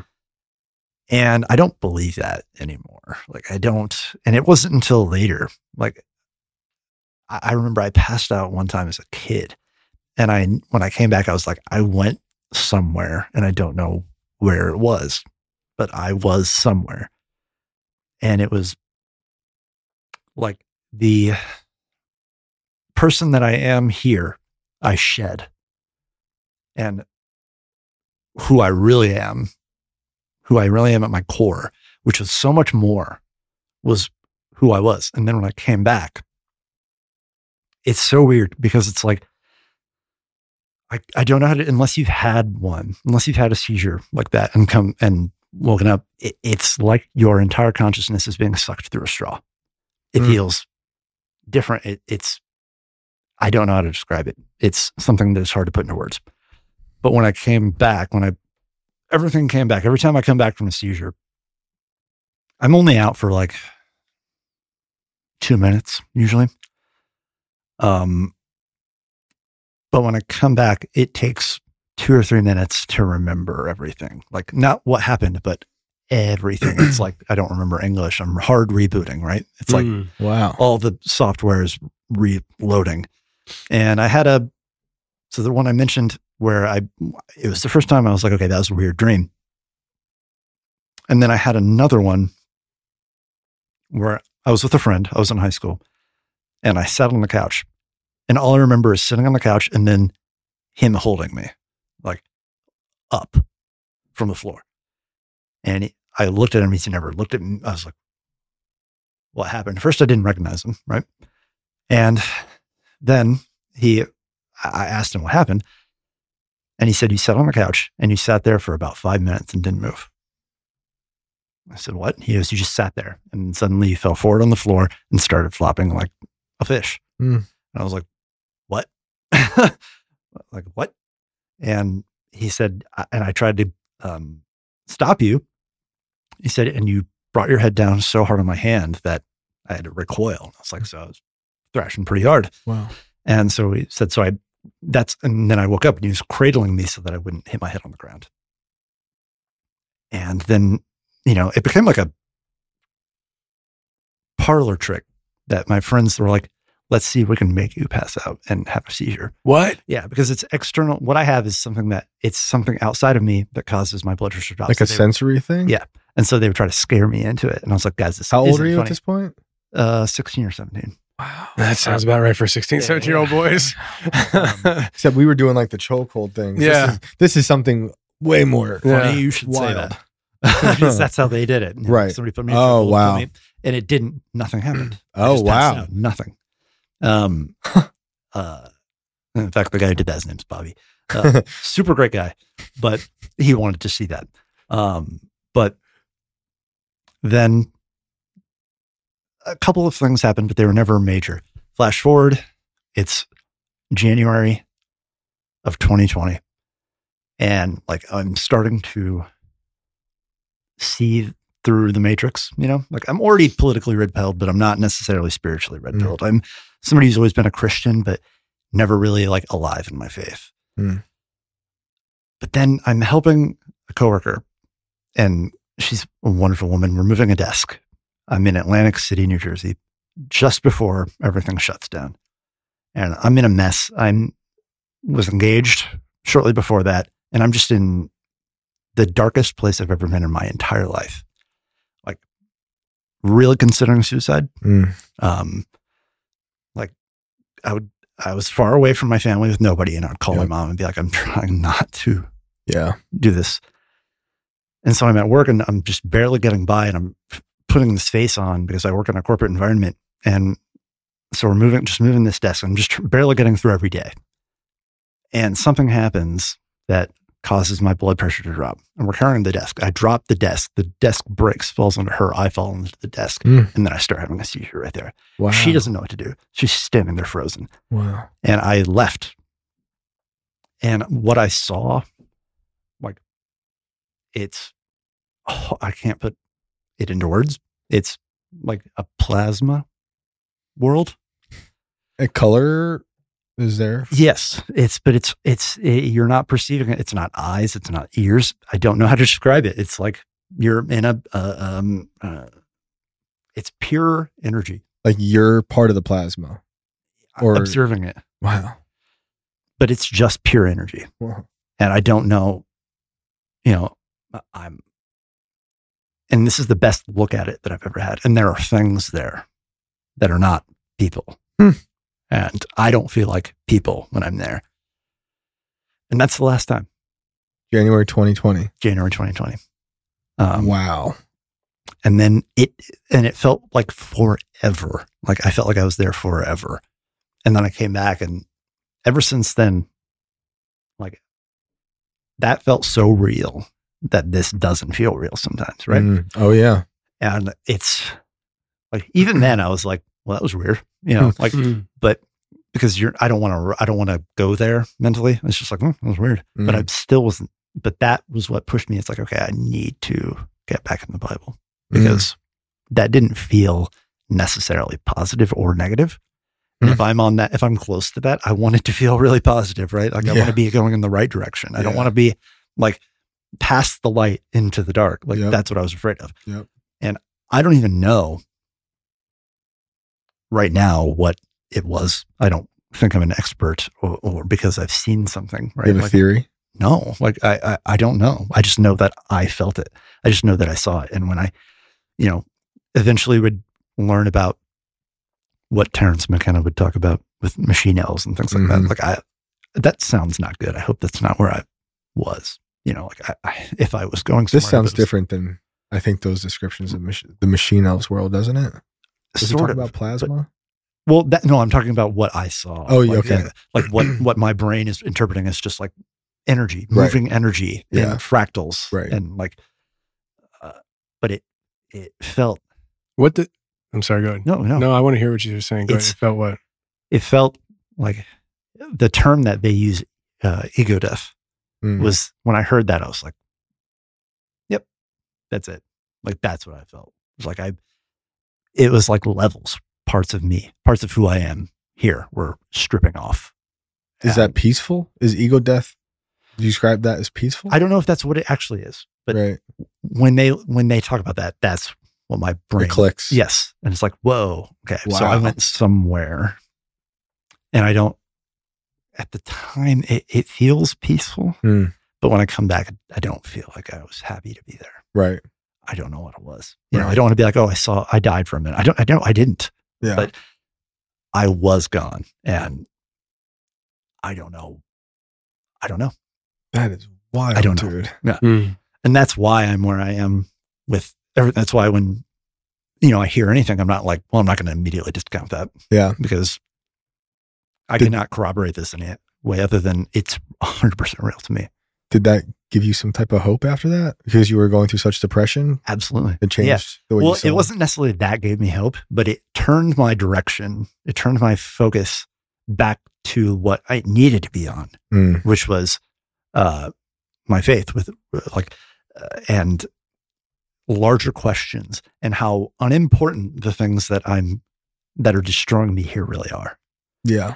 And that there is a uh, an eternity that I need to be worried about. Mm. And there is like, uh, like ever since then, the words that I, whenever I'm down, the words that I think, and this may be, you know, a lot of people have their scriptures that they go to, Mhm. and they're usually very mo- motivational, you know.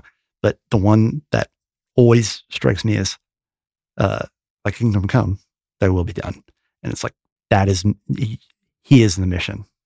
You know, Mm. what your mission is my mission, and if I think that way, then all of the things that go wrong in a day that get you down Mm. and make you mad at your dog and and make you frustrated with your coworkers or your neighbor, whatever, it doesn't matter.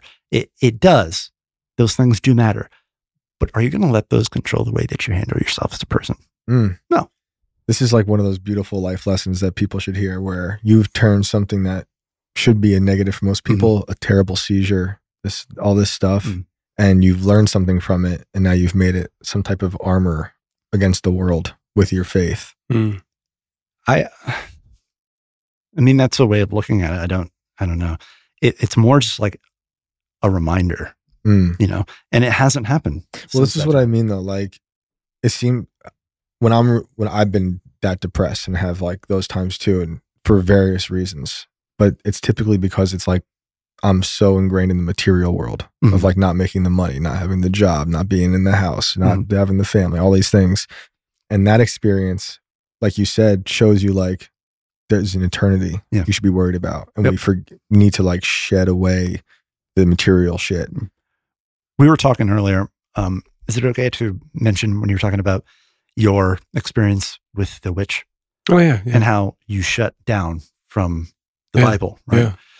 It wasn't it wasn't a willful thing. It, Right. it was literally I I believe he attached demonic entities to me Mm-hmm. Yeah. that interfered with my my spiritual walk. Mhm. But like, it's interesting that like those things that when you, what am I trying to say? When you shut down the word, it makes room for other things. hmm And when you are in the word, there is no room for those things. Like we have said to each other a lot today, I'm not a perfect person Mhm. or I'm not a good person, Mhm. you know, but I have Jesus, right? And that's 100% how I feel. Like I, I'm always worried that people hear us as Christians and think that we're sanctimonious or, or, you know, um, holier than thou. Mhm. But what it really is to me is that I know that if I'm in the word, the things that plague me, we all have our own personal demons. Yep. If I'm in the word, they can't, they don't get my time. Yep. And I know that I have personal things that are my problem that I battle every day. But if I'm in the word, those things don't occur to me. Right. Um, That's that's like such a haunting and beautiful story. Like I'm sorry it, you. it makes me feel like like it's not something I tell a lot of people, but and like I'll say like no, don't know anything about that because you just don't open that, right? because sometimes talking about it diminishes it. Yeah, yeah, I think you're right. And like if you talk about it all the time, it becomes your thing. Yeah. Yeah. And then, well, perfect analogy. It is when I started having seizures, it became my thing that people wanted to see, Mm, and I didn't, you know, like Yep. want that. I didn't want to be the guy that's like, oh, if you scare him, he might pass out and have Right. a seizure. Like I, I don't want that with this Yeah. either. And I don't know whether it's good or bad. I don't I don't know whether the things that I've diagnosed it as are that. Maybe it is my brain mhm. like processing it and you see light and what maybe it is. And Mhm. maybe uh, I'm scared to know the truth, but what did I get from it? A much better path in my life. Mm. And that ultimately is what I care about. Not like I'm some person who's experienced the other side. I don't know that I have, but what I experienced made me sure that there is one Mm. and that I need to get right with Yeah. my maker, you know, and that uh, it, it was at least a sign, not a sign, but it was at least a moment that changed the worst trajectory I was on in my entire life. incredible, Um, incredible. and I'm it got me. And here, from dude. that point on, I left New Jersey. I left that part of my life. I'm now like living my dream as we've talked Can we? about. Can we? If if not, if I'm about to say something and you don't want to tell this story, that's fine. But if I just say patient zero, Oh yeah, that's funny, Dude, though. this- I told him, yeah. I, I destroyed New Jersey. Sorry about that, New Jersey. Oh yeah, that's right. That's right. That's right. He, he that's right. Uh, before you tell that story, I just want to let you guys know your camera stopped working. I ran out of space on my SD card, so Uh, if I do, if I do produce this on we video, we both look like zombies. so if I do make this on video, it'll just be the show art for, for the rest of the time here. just us going. Yeah, I gotta fix this system. I'm working on. it. I'm trying to become a YouTuber. Dude, you're doing great. Nah, no, this is amazing. But um, uh, no, Patient I'm- I'm zero. also- Patient- Okay, so I worked at. I'm not going to say what um resort in Atlantic City. A it was resort. a really big one. it has multiple buildings, and I was working for um a technology company that Say it. No, um, no, I was working for a technology This company. place will that blow up now- all of a sudden. Probably. now owned by a uh, well-known conglomerate named after the art of scrying. Uh, but uh, they um, they sent me to Vegas. Um, I was in Vegas Junior um, to train. Actually, there's a lot more to it that I'll tell you off air. Um, but they sent me there to train because I was taking over a network um, director role um, for the for the uh, property. Funny story, like they had their internet was down in their entire event space for over a year, and they're like, we can't figure it out. We've had all these like IT experts, and we think that we have to drill like ten feet underground to check the fiber optic cables. I went in, the fiber optic cables were unplugged. yep. And they're like, "What do you want?" I said, thirty thousand dollars. It's like I want thirty thousand dollars, and they're like, "Wait, what?" It's like, "Yeah," and they go, "Okay." Are you serious? yeah, Bro. Uh, I- Wow. I, never got it. Yeah. This was four days before. Oh no! Oh, so that's they right. agreed, and then oh, and then a nice payday. Yeah, it would have been great. Um, but not yeah, it wasn't just like one flat rate. I was like, I want my salary because I was switching to that job, and they're like, "Well, what do you want?" And like, I had already put together an entire report of like, once I fix this, once we fix this, what is the and so it wasn't that big of an ask. You know, it's like, oh, we're going to make an extra this much, but I was like, I want this on top of what I'm already making. I got you. Okay. And they were like, okay, yeah, okay.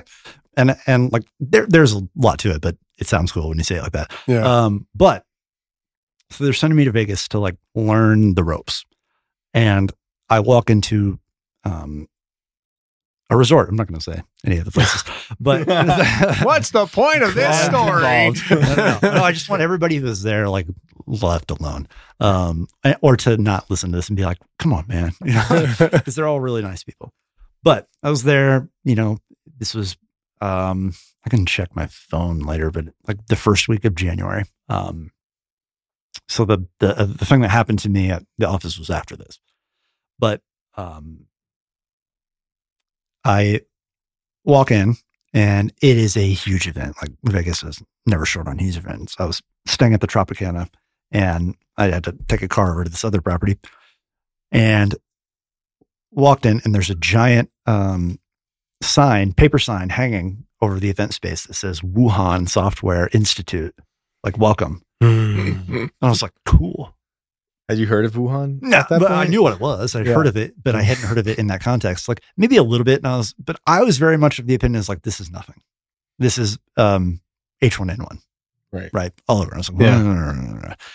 yeah. Um, like, cause I didn't, I was like, I just, I was very preoccupied with my own sadness um, at the time. Mm. But I, I walked in and I'm just like talking to everybody, asking them about internet, like passwords, just talking to everybody, shaking hands, Mm. you know, like whatever. And and like, well, I'm still very agnostic as to the um unnamed virus of unknown origin.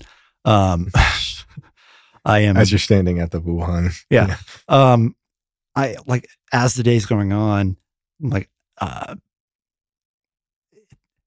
I didn't mean day. As the week is going on, um, I start feeling like, you know, um, A little something, something. a little something, something. Yeah, Yeah. yeah, I was there for ten days. Um, and Sounds about like a quarantine amount of time almost. right, yeah, yeah, no, I was there Early and, lockdown quarantine Yeah, yeah. time. Um, and like I was so preoccupied with other things, really, honestly, in my life at that point. But Mm. and so when I start feeling that, I'm like, oh, it's just like I'm sad, or like I've been talking a lot, so my throat's scratchy or whatever, you know. Um, but like I said, as the week is going on, I'm like, I don't feel great. Um, get back on the plane, fly to uh, fly back to the East Coast, and like by that time, like on the on the flight, I like thought my head was going to explode. Like the pressure was so bad from the flight and Mm. from like the uh, sinus pressure. I was like, I'm my I might go full scanners and my head will explode. Like this is I've never felt like this in my life. And like I I don't know, you could probably tell by the sound by the sound of my voice and how I talk that I have sinus issues. Like I've always had sinus issues, tightness and sinuses and but I've never felt like this before. Um, once I got off the plane, that pressure went away, but the sickness was just bad. I just laid in the bathtub for four days. Then I went back to work because I had to. So you just you can't really miss work in events because you know they're, they're over if you miss them, right? Like you have to be there. But then the entire like office, which is very large, this is a very large place, just brought it down. Just I was like, I'm kind of sick, and I remember my boss. He goes, "Well, it's not that coronavirus." that was the last time I ever saw him. oh, I never saw him again. He's alive. Yeah. But but the next day I got an email that said, Hey, don't come into work. We're taking the next two days off. The next day I got a, an, e- an email that said, Hey, we're taking the next 15 days off. That was it. And you never got that paycheck. I never got it. And Wesley brought the plague to the East Coast. Yes, I did. You freaking super spreader. Yeah. But I, and I went back in to get my stuff. Like I went back almost a year later to the resort, Yeah. still under heavy protocols. Like a year they- later? Yeah, almost a year later. Um, it was um, I don't remember what the date was now that we shut it down, but I went back in like November, Hmm. so almost ten months, right? Hmm. Um, went back with my roommate because I was already well, my former roommate, um, and I was living in Indianapolis at the time. Drove back just to get all of my stuff, like all of my stuff from like they were like, "Go home now, don't go back to your office." So Right. my coffee was sitting there. Right, my shoes were sitting there. The uh, document that I was writing, the the cursor was still blinking. Dude, we have been in the apocalypse Yeah. for Yes. three years. We're not defining it as Yeah. such. Oh. We need to start realizing the world has been shut down to apocalyptic degrees. That was weird. insane. It That weird, yeah. is crazy. Yeah, but That like, is insane. it's just yeah, just like my coffee was there, and I was stirring it, so the stir was still in there, and it was just weird. It hadn't like it was a paper cup, and it hadn't bottomed out It's or like anything. it's like you're watching an apocalypse movie where you walk into an abandoned building and, Mhm. and everybody's stuff is still there the way it left it. yeah, all my stuff. Oh, there. yeah, yeah. all It's of my stuff Pompeii. there. My backpack, the backpack, not the backpack I brought today, but the backpack I take every day was in there for a year with my laptop in it, my personal laptop, What? like everything, my phone charger, everything. Like, Dude. Yeah. You're just make you're just like making all my rage come back up to the surface about what they did to us uh, for this ridiculous uh, event that we went through for three years. It was, dude, it was weird. Like, and it's it's funny too because like you know how like one of the things that you do to combat this is like warmth, right? Hmm. My office was the server room, which was kept at like 43 degrees at all times. It was a giant fan, so I'm in there going. I always had headphones on there so that I wouldn't get like Wow. tinnitus from the just noise canceling headphones. But I was in charge of that, so you know Mhm. when somebody needed something, I was already in the room. It was Yeah. perfect.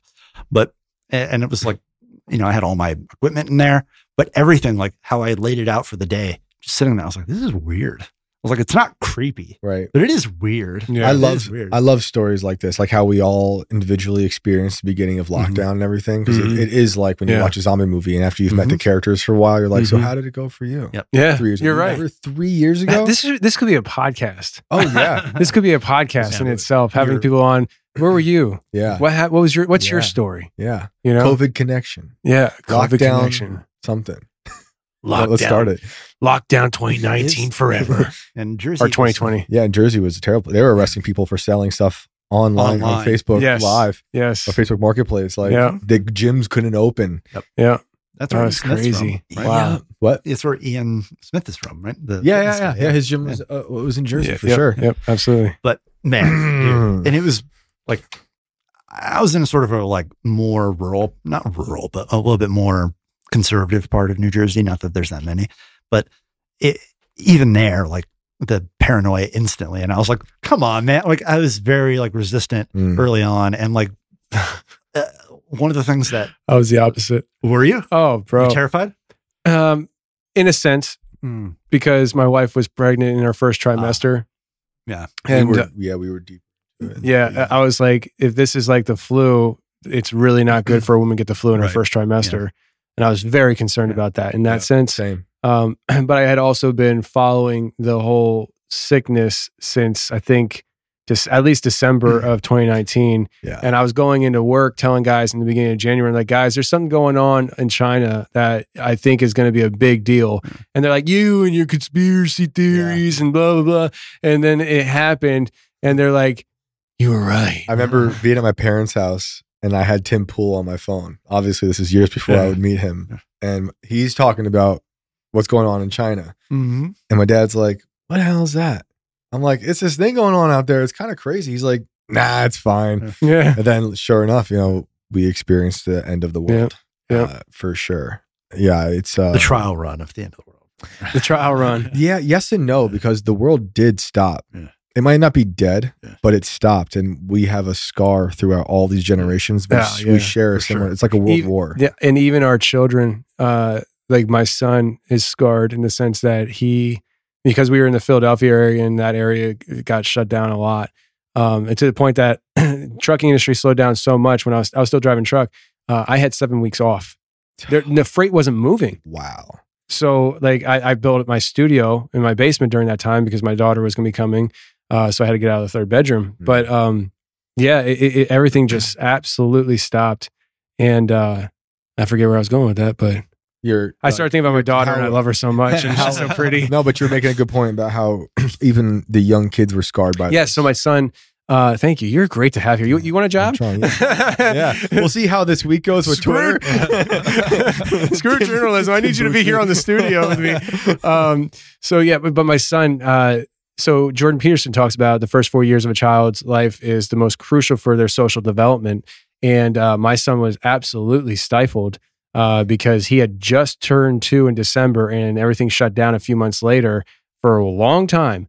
And um, and he and he and he already had parents who sheltered him. Mhm. Uh, like I, like his first year, I kept him at home for for the most part because I was scared to drive with him. I was like, what if there's an accident? yeah. I was I was paranoid. Yep. Um, and so between me and COVID, uh, Ben's social skills are just finally starting to get developed now here in Tennessee. Mm. Uh, it, was another reason why I, I had to get somewhere where I felt like if this happens again, which is very possible, that I'm in an area that maybe won't be as bad to survive you through. did the same thing.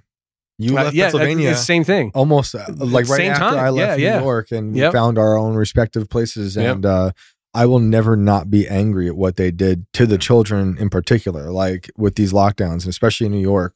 My kids' school just closed. No one Mm-hmm. said anything. No one even told us. It was like your your place of work where you just show up and you're like, what what happened? Where's everybody? We lost all the friends. You know, no one wanted to hang out anymore. Everyone was afraid. I was afraid too in the beginning because my Mhm. wife was pregnant with our daughter. And she was pregnant with our son during Zika.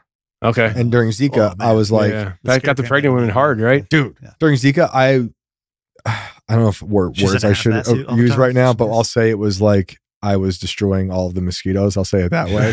and uh, I I had every weapon at my disposal to keep my wife safe from the mosquitoes. Digital things that like hissed, the beeping sounds like our waitress from earlier, uh, like swatters. no one's gonna even get that. yeah, that's just for us. That's just for us. Some things are just for us, guys. Oh my uh, gosh. Deep. didn't didn't get bit once, and then she did a lot the next summer. But like when she was pregnant again, it, we were like, really another plague.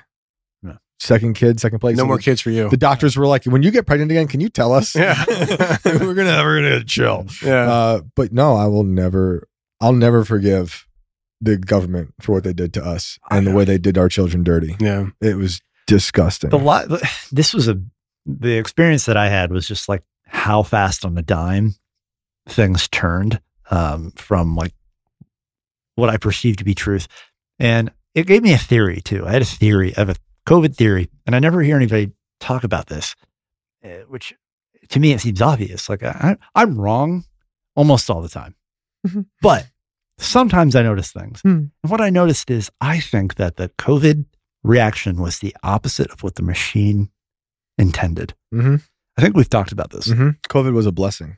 No, no, no, no, no, no. Oh, You you, don't- hear my COVID is a blessing theory? No, no, no, no, no. Like, sure, but I, what I'm saying is that I think they, the propaganda campaign, had to turn on a dime Mm-hmm. because they had another plan. Mm. And what happened was the wrong side for them was against it, and the wrong side was for it for the regime. Yeah. They wanted this to be the right wingers Mhm. were like, mask up and do a bit because as soon as they were questioning it, questioning everything, they had to flip the propaganda. Like Fauci came out and was like, don't put on a mask. Don't do it. It Mhm. makes you touch your face. Mhm. You know, no virus is large enough to be captured by that. And I knew this just because I had gone through like countless hours of MSHA and OSHA training. Mm. And so like part of it got through. It was like, this is the largest particle that can be captured by a, a cloth mask or an M99 or um, whatever they're called. Mhm. Um, and I knew that he even said, like, this virus is so much smaller than your normal virus, right? And I was like, so what are we doing? Yeah. Why are you now telling that. me? Why are you now telling me that? You know, it actually will do a lot of good. you said it does the opposite because of your. No, I didn't. Yeah, yeah. What you? I am not even here, bro. Come on, Like, this is very basic. And then all of the like propaganda about it somewhere around March or April, like early April, just started turn the other direction, and I was like, Mhm. okay, wait, all the people who were like questioning it are now fully on board, and, and the news, like, I don't know if it was that was the intent was to confuse, or if they just saw the writing on the wall that okay, these people that we thought were going to be very afraid because they're guys in power and would trust him are like, okay, we like him, Mhm. but we don't like what you're making, what you're saying. Right. You know, like we still like him, hmm but this like you can't do this. It was Minus Operation Warp Speed. Golly, that I was like, mm. Yeah. Anyways, we're not going to go down that road. no, but what I was going to say though, real quick, is like COVID was a blessing in that way, where a lot of people were waking up to Yeah. being like, "Oh, government overreach is terrible," Yeah. Yeah. and like, c- COVID was terrible. Mhm. It for people who actually got sick with it and who were old or Mhm. you know obese or had diseases. Uh, it was horrible for small businesses, horrible for economies around the world, horrible for the children silver lining. Everything. Silver lining Yeah. was though that on a personal level, look at us now. Yeah. We escaped that hellish world that's Mhm. Yeah. ruled by these people who use COVID or things like COVID to control us. And we got out.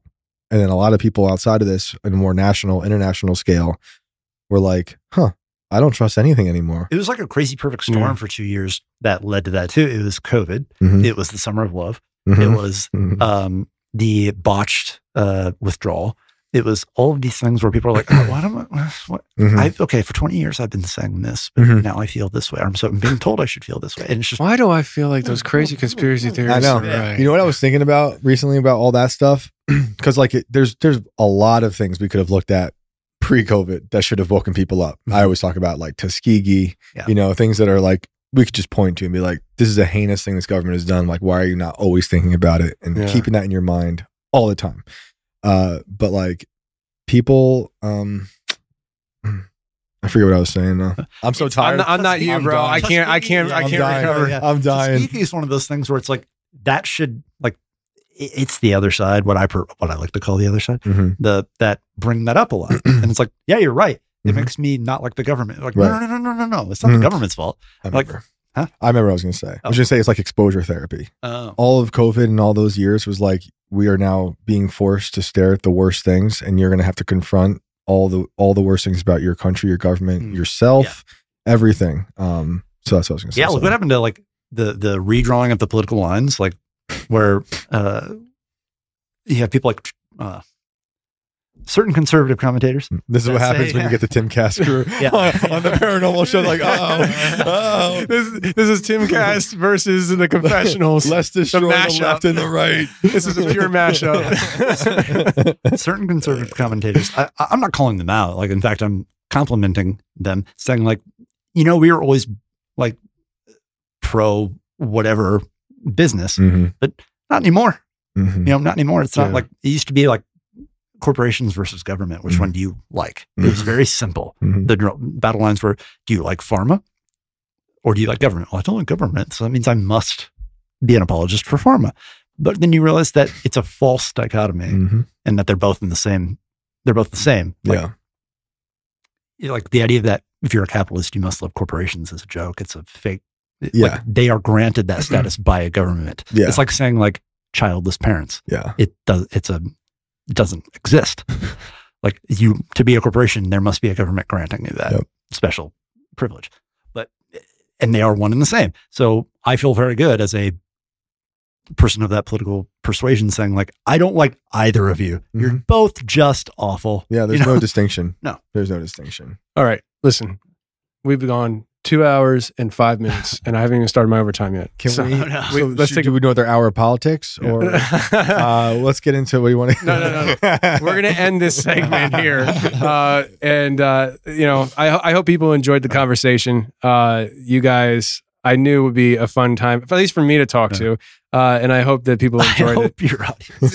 They're gonna be like, "What I'm a frenetic this?" weirdo. No, no. Listen, there, there's I have a, a healthy balance of my audience where you know they, they tune in for they're pretty much game for anything, Hmm. really. I mean, as long as I don't, you know, if, I, if I'm like, hey, today we're going to be talking about the 76ers NBA basketball team, my favorite team in the world, they don't care about that. You know what I mean? But this kind of stuff, they're, they're good with, I think. And if they're not, they, they'll email, email me about it. So Yeah, forward me those emails. I'll add it to the list. there you go. Next book. Yeah. Uh, you put all the angry emails in a book. So, uh, but anyways, uh, before we wrap up this segment and take a break, uh, I'm sure you guys got to use the bathroom or something, and we'll just, we'll go into uh, some more conversation for uh, the overtime. Uh, let people know where they can find your stuff. Uh, I should have done this in the beginning, uh, but links will be in the description of the episode, anyways. But about the book, anything you guys want to promote and stuff, I usually do it in the beginning and the end, and I forgot to do that. I'm sorry. How dare I was just so excited to have my friends on the show. Oh, okay. Well, uh, what do I have? The first volume of Inverted World, which is like a series of different stories from me investigating Long Island serial killer, simulation theory, ghosts, alien abductions. That's at invertedworldbook.com. Uh, you can also go to shanecashman.com, click on Vulture House Press, and see other books I've released, such as The Fucking Lunatic and Joyless Kingdom. And um, you can sign up at timcast.com to get volume two of Inverted World, which is the uh, it will be the narrated and illustrated version of the gold treasure story I was talking about earlier. And that book will come out in book form in, later in March. and uh, you can go to timcast.com and check out all the articles I've been writing. And, you know, you can check out uh, the first part. Or at, by the time you hear this, you'll hear probably see all three or four parts of um, the Eliza Bleu story, the Kanye West story, the Kari Lake story, Yeah, a bunch of other stuff. So thanks for having us, dude. absolutely. Um, you can find my work also at timcast.com. Whoop. Um, it's called Cast Castle. It's a fully scripted sitcom. Used to be a real, like a behind the scenes vlog, but um, since I've, I'm doing my thing now. Uh, but if you like, like, what's the best way to describe old school YouTube? Yeah. Like it's like old college humor, uh, Yeah. but but with you know a different worldview. It's fun. Better cameras. It's funny. Sometimes I'll show up to the studio and he'll be like, I need you to wear this cape Yeah, and hold this and, and then pretend like you're throwing like a plasma ball. yeah. okay. Yeah, we're like, all right, dude. So I, and that sounds absurd, but It's it- a it's it- hilarious it- and it's so much fun. I push like if you're wondering, is this for me? If you like something to where it pushes it so far into absurdity that you're like, I'm not sure this is for me, and then it breaks back to reality, you might like this. there you go. Hell yeah. I'm very self aware of the silly things that I'm doing, but uh, yeah, we're just trying to, as Tim uh, is doing, trying to create an alternative when it comes to entertainment. Like I am definitely one of those people that thinks we're ent- entertaining ourselves to death, but that doesn't mean that you shouldn't fight back with it. Right. That you do have to create culture so that people.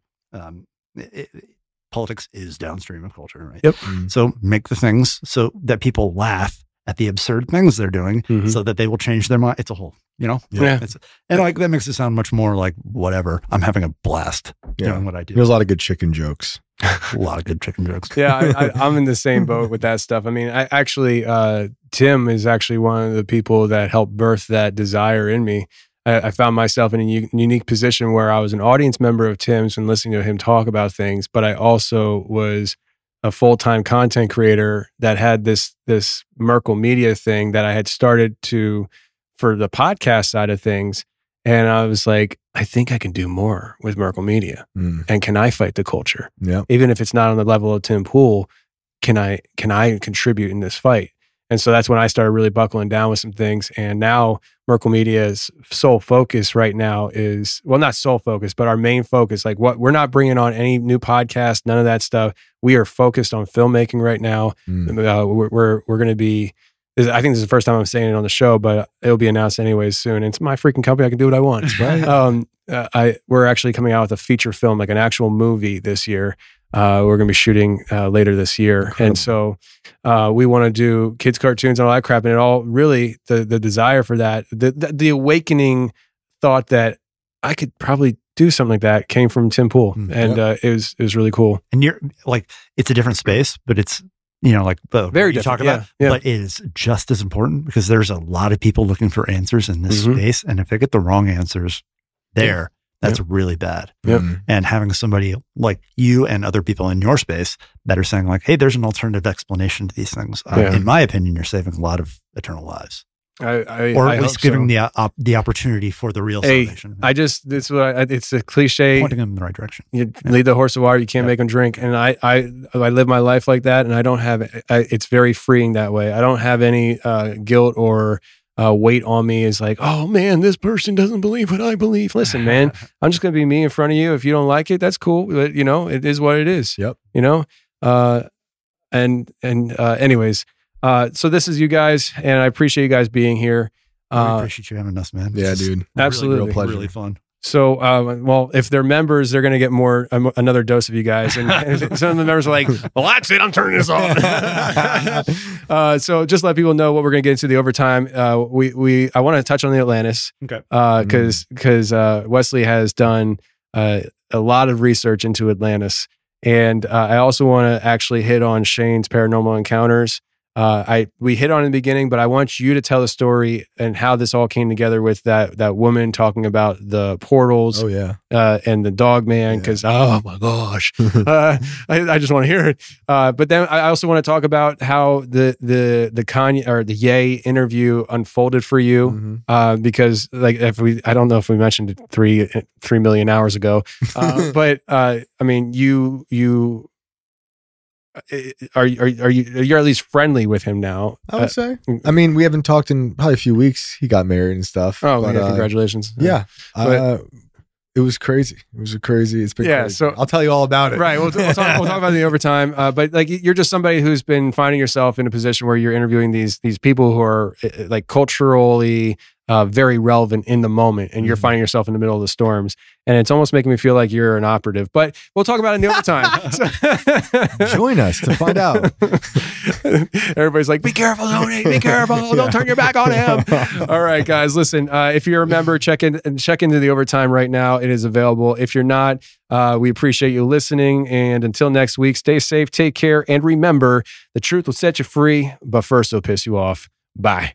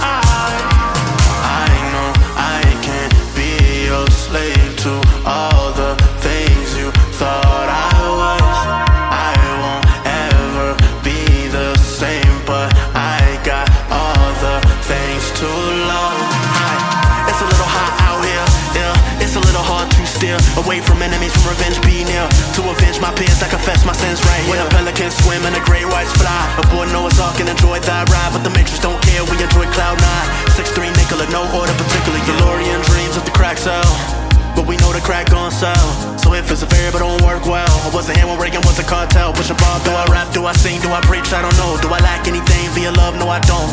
But we gotta be a warrior too. Cause that's just what warriors do. Baby,